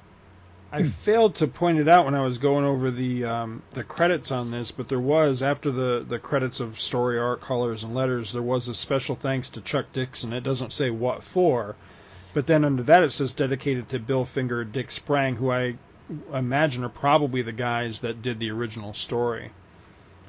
I, I do wish art- it had cited the original story. That that would have been nice if it had said, you know, from a you know a, a retelling of you know such and such story from from wherever. But unfortunately, it didn't do that. The the art on the original one is credited to Bob Kane, so take that Right. what you will. Finger. So mid, uh, well, the, the the writer is credited as Bill Finger, but the the art is credited as Bob Kane. But that'd be what I say, 1945 or 1946 at that point. I really don't think uh, Kane was doing much, if any, uh, of the art anymore. Uh, it was probably more likely. Uh, I don't know. I think that would predate uh, Dick Sprang. I think that'd probably be. Is it Ray Burnley, Jack Burnley, maybe uh, Jerry Robinson, probably working on it. I don't know. I wonder if the the shout out to Dick Sprang is maybe that uh, he's the first one that actually sh- drew the animatronic, kind of the, the dinosaur trophy in the Batcave itself. Oh, in the cave, yeah, that makes sense. And then uh, I, I assume the shout out to Chuck Dixon is uh, uh, at this time Chuck Dixon still would have been writing Batman. I mean, uh, Graham Nolan was frequently his uh, collaborator and penciler, and so Ah, this is probably one of the earliest stories that Graham Nolan ever actually wrote himself. So I imagine uh, Dixon kind of gave him some help structuring the story and pacing it a little bit. could Probably be. that, why that shout out Hmm. is there. That could be. Yeah, I wasn't sure when I, when I first you know got to this page. You know, there's I mean, don't get me wrong. There's nothing wrong with uh, with that initial splash, but at the same rate, it just it, it felt very 90s to me, which it is. It's 97, and I just saw that and I thought, eh, you know, this is just going to be an average you know 90s Batman thing. But then as it went on, and, and different panels and different things, especially when you get to the uh, the third page of the story, that third panel of the third page, where Batman is charging at and stabbing the dinosaur in the eye with that stick. That Batman right there looks like a Breyfogle Batman, and that's where I kind of fell in love with this story. I'm like, damn, that's cool. That looks good. I'm sorry, what'd you say, Hell's Paul? I said from Hell's Heart, I stab it. but I, I really liked that. It also reminded me an awful lot, and, and for all I know, this story may also be a, a some sort of a callback or homage to um, that early Batman story. But if you remember, um, one of the very earliest episodes of Superman, the animated series, where Luthor had the animatronic T Rex. Um, Yep. And that he trapped Lois and Superman in a room where there was kryptonite, and was going to use the T Rex to take out Superman. Uh, that was a you know a mechanical dinosaur that I always thought that was really cool too. Yeah, they even used some of that footage in the opening credits for the show. Right? Yeah, that's right. But, I uh, did get the Batman animated series from this too. yeah Right, right, right when I got to the, I mean, it's the same page where it says, you know, write it off your taxes. I was like, oh wow, that you know, you know, the lightning behind him and Yeah. everything. That's beautiful. I don't know if uh, I don't know if Graham Nolan ever did any work on that on you know any of the comics based on the uh, the animated series or not. I'd have to look that up. But that right there, just it totally looks like it's from you know say like Batman Adventures or something like that in one of the the animated series uh, projects. But that that's a beautiful piece of art. I really like that. Um, there, were, there were a couple of different ones in here that gave me uh, a, a vibe of, of other artists. Um, the one where uh, Batman is actually confronting Chase, where Chase thinks Batman's dead. He says, "Could it be? Am I free of the bat? Yes, yes, yes, yes, yes." And then he turns and Batman's behind him and just goes, "No." No, I mean, that's a badass looking Batman. He's got smoke coming off of him, and that's just, he looks great. I love him with the gritted teeth. That just looks so good. and you can hear. Uh, yeah, I'm locking up. Kevin You Conroy. can- thank you. You know why I remember that? No kidding. I'm not making this up. Swear to God. The other day um, at work, um, I had to go to a guest room to deliver something, and the guest's name was Kevin Conroy. and I was so excited. I'm like, "Oh my god, please answer the Did door." you wet yourself? and he did, but of course it was not but it the was- same. It was not the same This guy Kevin opens- Conroy. yeah, I'm Kevin Conroy. How's oh, crap. yeah, exactly. But uh, yeah, I have some for you. What do you have? I'm not sure what I would have done. I you know I would have just, I would have been professional and all that, but that would have that would have been pretty cool. That would have been a great story, but uh, alas, not the same Kevin Conroy. He would jump out and he'd jump on top and say, "In the years to come, I want you to remember who it was that gave you this." Well, you know, I was so tempted. The guy that actually did answer the door, I was so tempted to ask him, you know, how many Batman jokes he'd had to suffer over the years. But then I thought, eh, for all I know, he has no clue, you know. So, I mean, Kevin Conroy is not exactly a household name. No offense, Kevin Conroy, but you know what I mean. I mean, nerds like us may know that, but you know, does your average guy in the street know? You know, Kevin Conroy was the was the voice of Batman. So I don't know, but He should. they should, yes, but It should, yeah. I don't know. I mean, overall, though, uh, I really I got a kick out of the story. It's stories like this, though, that I mean, you guys illustrated it so well when we got to the end of it. Like, how the hell did Alfred get that thing into the Batcave? That's the thing with stories like this. You're supposed to walk away from it going, "Oh, that was a cute little story," and not, not think about that. Because if you think Yeah. about that, that's where stories like that completely fall apart. You know, it's like, wait, wait, wait, wait, wait, wait. You know, No, Cer- it doesn't. It's just you got to imagine, you know, Well, I putting, think- putting a bullet in the back of the head of each of them. I think that's what I think that's what Bruce Wayne is trying to figure out because he's looking like, wait a minute, how did he get? wh- I don't want to know. Yep, exactly. Never mind. Never mind. Because Al- Al- Alfred, see, Alfred's got the gun behind him, going, just be quiet.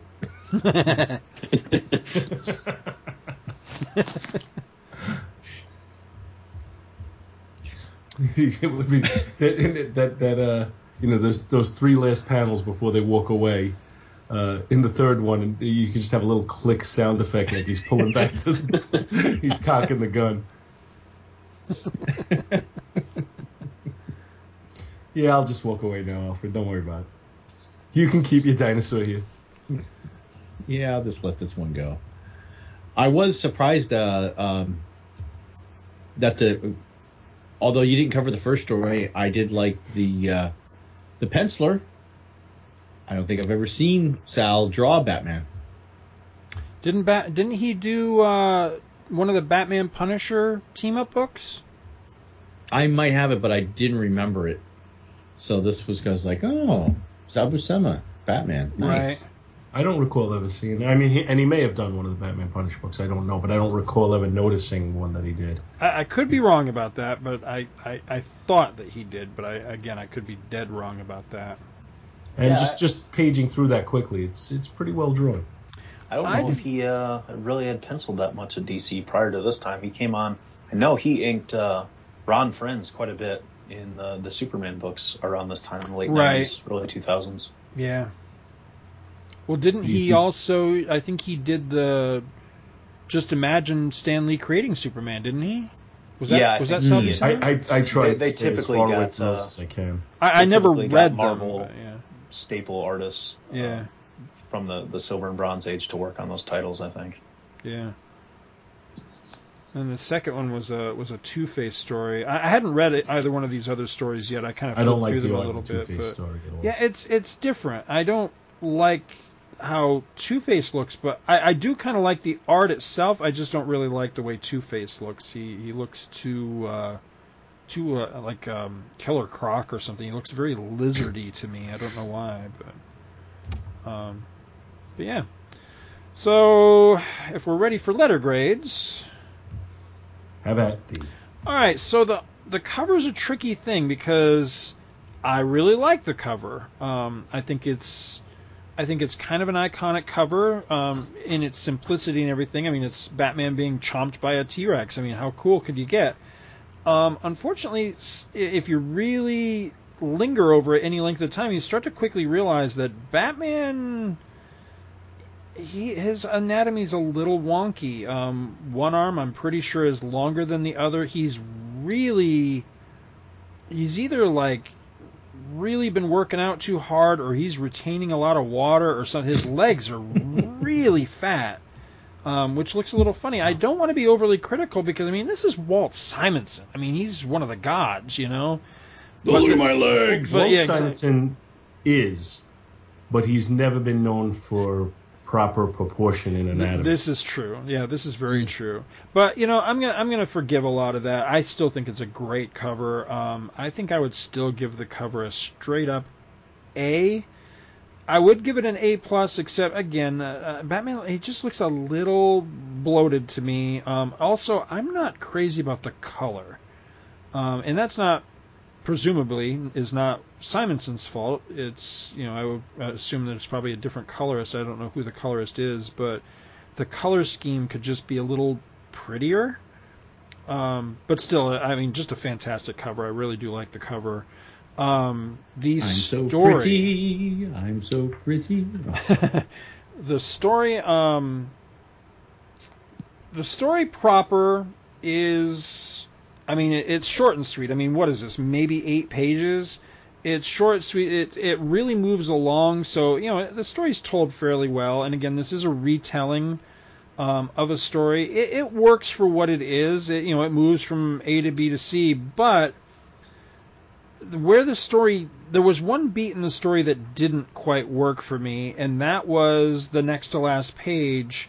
The whole thing with uh, with Bruce's uh, moment of doubt here, I, I, it just kind of seemed to come out of left field. Like, you know, what what is this all about? Why all of a sudden, because of this particular case, now all of a sudden he he wonders you know, am I doing any good? And I think a lot of it had to do with, you know, he says himself that, you know, the city is full of killers, Alfred, but uh, I went after Hart's. You know, he he's talking about, you know, he feels like he was allowing his personal feelings and the fact that, you know, this was a, a, a something that had meant a lot to him as a kid. So Well- he went after well- this particular case as opposed to going after you know the Joker for the umpteenth time or or something like that, and it Well, you know somehow it just rung a little hollow to me. Right, because well, well, I mean, uh, duh. That's why he's Batman because of something personal. Right? Yeah. Yeah. So- I- right. I actually really kind of like that aspect a little bit because this is starting to become right at the beginning of the infallible Batman era. I think that was starting to spin out of uh, That's true. Batman was pretty antisocial and starting to become the kind of brooding a hole that he would be in the, the mid 2000s. Really kind of takes its roots around this time in the Right. pages of uh, JLA and some of his own books. So I actually like that with uh, the context of knowing what the, what the character would be like uh, shortly after this. Is this uh, I'm never wrong kind of jerk. But, uh, Right. Um. and uh, th- this book, I, I think, kind of was like a almost similar to the Tales of the Dark Knight. As I don't know where these fall into continuity, uh, Right. floating around. But uh, I that I- was I my still thought it was impression. A, is, a nice contrast. Yeah, that was my impression as well. That this is kind of a this this book in general, this Chronicles was kind of a successor to uh, Tales of the Dark Knight. Or was it Tales of the Dark Knight? Was that what it was called? Yeah, I I believe yeah, so, yeah, yeah. that's right. Um, so I mean, the the story proper, I would I would give it, I guess, uh, uh, somewhere between a C plus and a B minus. I mean, it, it's better than average, but it, it is pretty simplistic and it's and it's pretty short. Um, the arts, Um, the art's tough because the art's a little inconsistent. Um, again, there's there's moments where it is very 90s and a little rushed and not particularly good and polished 90s. And then there's other moments that are just, you know, inspired. They're just gorgeous. You know, where where Batman stabs the dinosaur in the eye, where he electrocutes the dinosaur is really good. Again, that uh, that panel, you know, the write it off on your taxes uh, with the lightning crack. I mean, that's just that's beautiful um, and then Batman uh, confronting uh, Chase. So you know, there's there's there are some really good inspired moments, but it's kind of back and forth. So, um, I think I'd go a, I think I'd go a B. I think I'd go a B minus on the art as well, um, because I, I think if there was a little more consistency in it, if it looked a little more like the lightning crack panel through the through the entire story, I think you've really got something dynamic.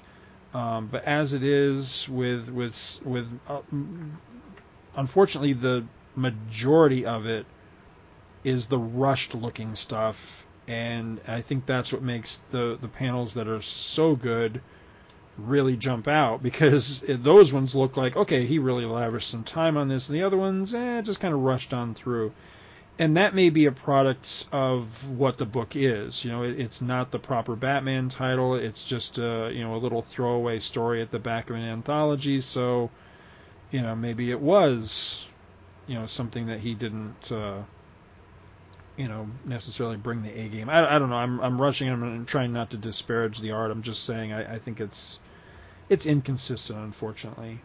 Um, but overall, I, I think that averages out to what I'm going to say a I'm going to say a B minus. So yeah. Well, I got to give the cover an A just because Batman's playing "I Got Your Nose" with a T Rex. so that, uh, yeah, Walt Simonson. That's I'm going to give it an A. Um, the story, yeah, we get a nice retelling. We have a little humanity in our Batman. We have a little humanity in our Alfred. Um, something that I don't know if we have much nowadays. Um, so for the story, I'm going to give the story, I'll give it a B. And the art, um, yeah, we've got the standout panels. Uh, you know, the one where he's, you know, where Chase thought he was dead, and and the one with the lightning. Uh, but yeah, then there's a few others that it's it's up and down a little bit, but so it a- averages out on its own. So as well, a, a, a B. So I guess for me, this is going to come up to like a B plus book. Sweet. All right, Kyle. Uh, cover. Uh, I mean, it's Walt Simonson drawing dinosaurs and Batman fighting dinosaur, so uh, it's pretty hard to be bad. Uh, I do see some of the, the wonky anatomy issues, which kind of goes hand in hand with uh, Simonson. He's usually pretty consistent about that, but I, I would still give it a, a B plus. Uh, certainly worked for me. I, I picked this one up when it was out, and uh, so B B plus on the cover. I'm uh, a little higher, I think, on the story than you guys. Uh, I think the concept of the short story is a, a lost art and was starting to become a lost art at this time.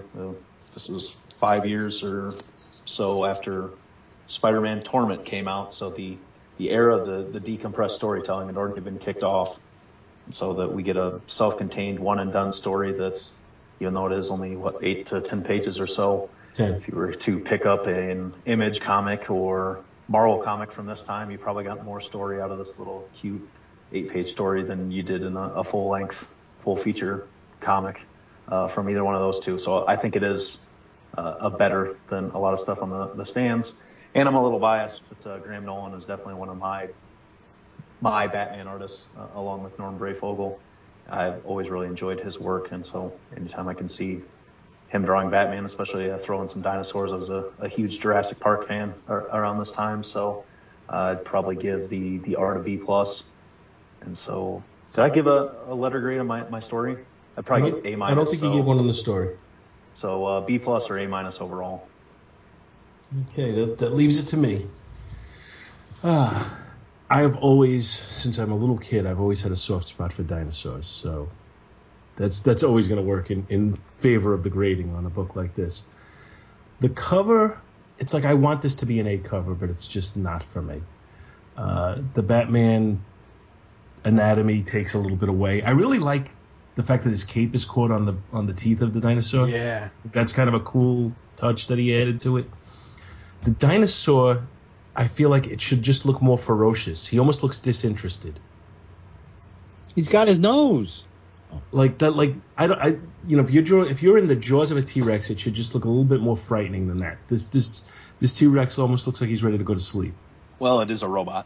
Yeah, I know, but still, it's the, this is the cover. It, it should be just a little bit more ferocious. The the color palette on it doesn't bother me at all. I think the orange gives it a kind of a good contrast and really would make it stand out on the newsstand if it was in fact on a newsstand, which it wasn't at this point. But even in a comic book store, when they have all the new books lined up, I think I think that orange would just draw your eye to it. So I'm gonna say, by virtue of Walt Simonson always drawing better than his anatomy would indicate that you thought he was drawing, and the fact that it's a dinosaur, I'm gonna say it's a solid B cover.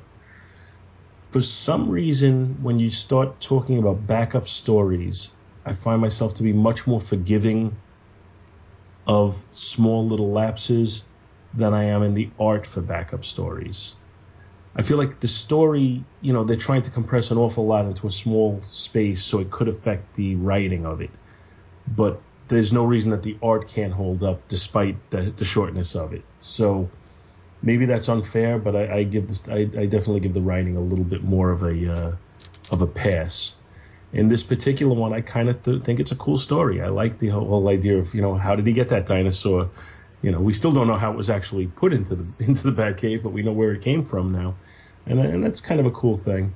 I do. I think they also had a story about where the giant penny came from that I seem to remember reading at one Yeah. point. Uh, in fact, I think we may have even covered it on the show. But uh, the story, I, I think it's pretty solid. I'm, I'm going to say a B plus on the story. The artwork, I agree, it's very inconsistent. Uh, I like the the kind of animated style to it, the, the you know kind of simplicity without ever being overly cartoonish. Uh, you know, you know, you mentioned Mike Parobeck. I kind of, I always enjoyed his artwork. Um, I'm gonna say a B for the uh, for the art. I think it's you know, there's there's definitely panels that could be improved, but overall, it's it's decent storytelling, and it's got some that that rise above the rest to to bring it up to beyond average. So overall, I'm going to say it's a B book, and uh, you know, enjoyable. Awesome. Thanks, So- Chris. That'll be that'll be our show for today. Kyle, you want to uh, pimp your show one more time before we wrap it up? Yeah. Uh, thanks again for having me on. Uh, I have a, a number of shows that are on one feed. That's you can find that feed on iTunes under King Size Comics Giant Size Fun, or go to the blog headquarters, which are uh, at King Size Comics Giant Size Fun blogspot.com. So I have another podcast on its own feed called the Superman and Captain Marvel Power Hour. You can find that on iTunes or at the blog supermancaptainmarvel.blogspot.com. Awesome. All right, cool. Uh, we uh, we've talked. I'm not going to even talk about what issues we've talked about, but we've talked about other things that Kyle may come on and do with us, and in all likelihood, the next time he's on with us, it'll be an Avengers spotlight. So All right. we'll we'll we'll, leave, we'll just leave that floating out there for people for whenever that happens to occur. Oh crap! That means I got to start editing the next one. Damn it! Maybe yeah. if I wait for you to edit stuff. uh, Let's just say I ain't getting any younger, Doctor Bill. I I had to mute out a few times. One because I'm coughing, and two because they were there was some chit chat going on in the kitchen that I had to tell them to get the f out of there. Shut up! So, Ma, I'm making a podcast. Your garage isn't uh, insulated real well, or what? It's not soundproof. No, no. We've heard we've heard motorcycles go by that what somebody thought it was. Was that? Was that a cow? What was that? Scott's seen my garage. My You're not cave. the only one podcasting from your garage right now. I'm sitting in the, the front seat of my car inside my garage. So. Oh my god! I, I just- I, I'm just thinking- I, I, I hope the car's not running. You know. No, No, I'm just thinking you're, you're not the only one podcasting from, from a garage right now. Turn around. Thank you so much for listening to our show, and we hope you'll continue to join us each and every week for more good old fashioned comic book back issue awesomeness. You can contact Back to the Bins to leave feedback, comments, questions, suggestions, and criticisms via email at backtothebins at gmail.com or by joining the Back to the Bins group on Facebook. Back to the Bins is a proud affiliate of the Two True Freaks Internet Radio Network, which you may find at www.twotruefreaks.com. Two True Freaks is a registered trademark of DiManzo Corps of Milan, Italy. All rights reserved. Each and every month, the Two True Freaks Network produces dozens of new and exciting episodes which regularly reach tens of thousands of loyal listeners worldwide. Sponsorship and or advertising opportunities are available. Inquiries may be made via email to twotruefreaks at gmail.com. Please take a moment to stop by the twotruefreaks.com site and check out their many other fine podcasts, won't you? Thanks, and we'll see you next week. Yes, you do have a good la la. That didn't sound right.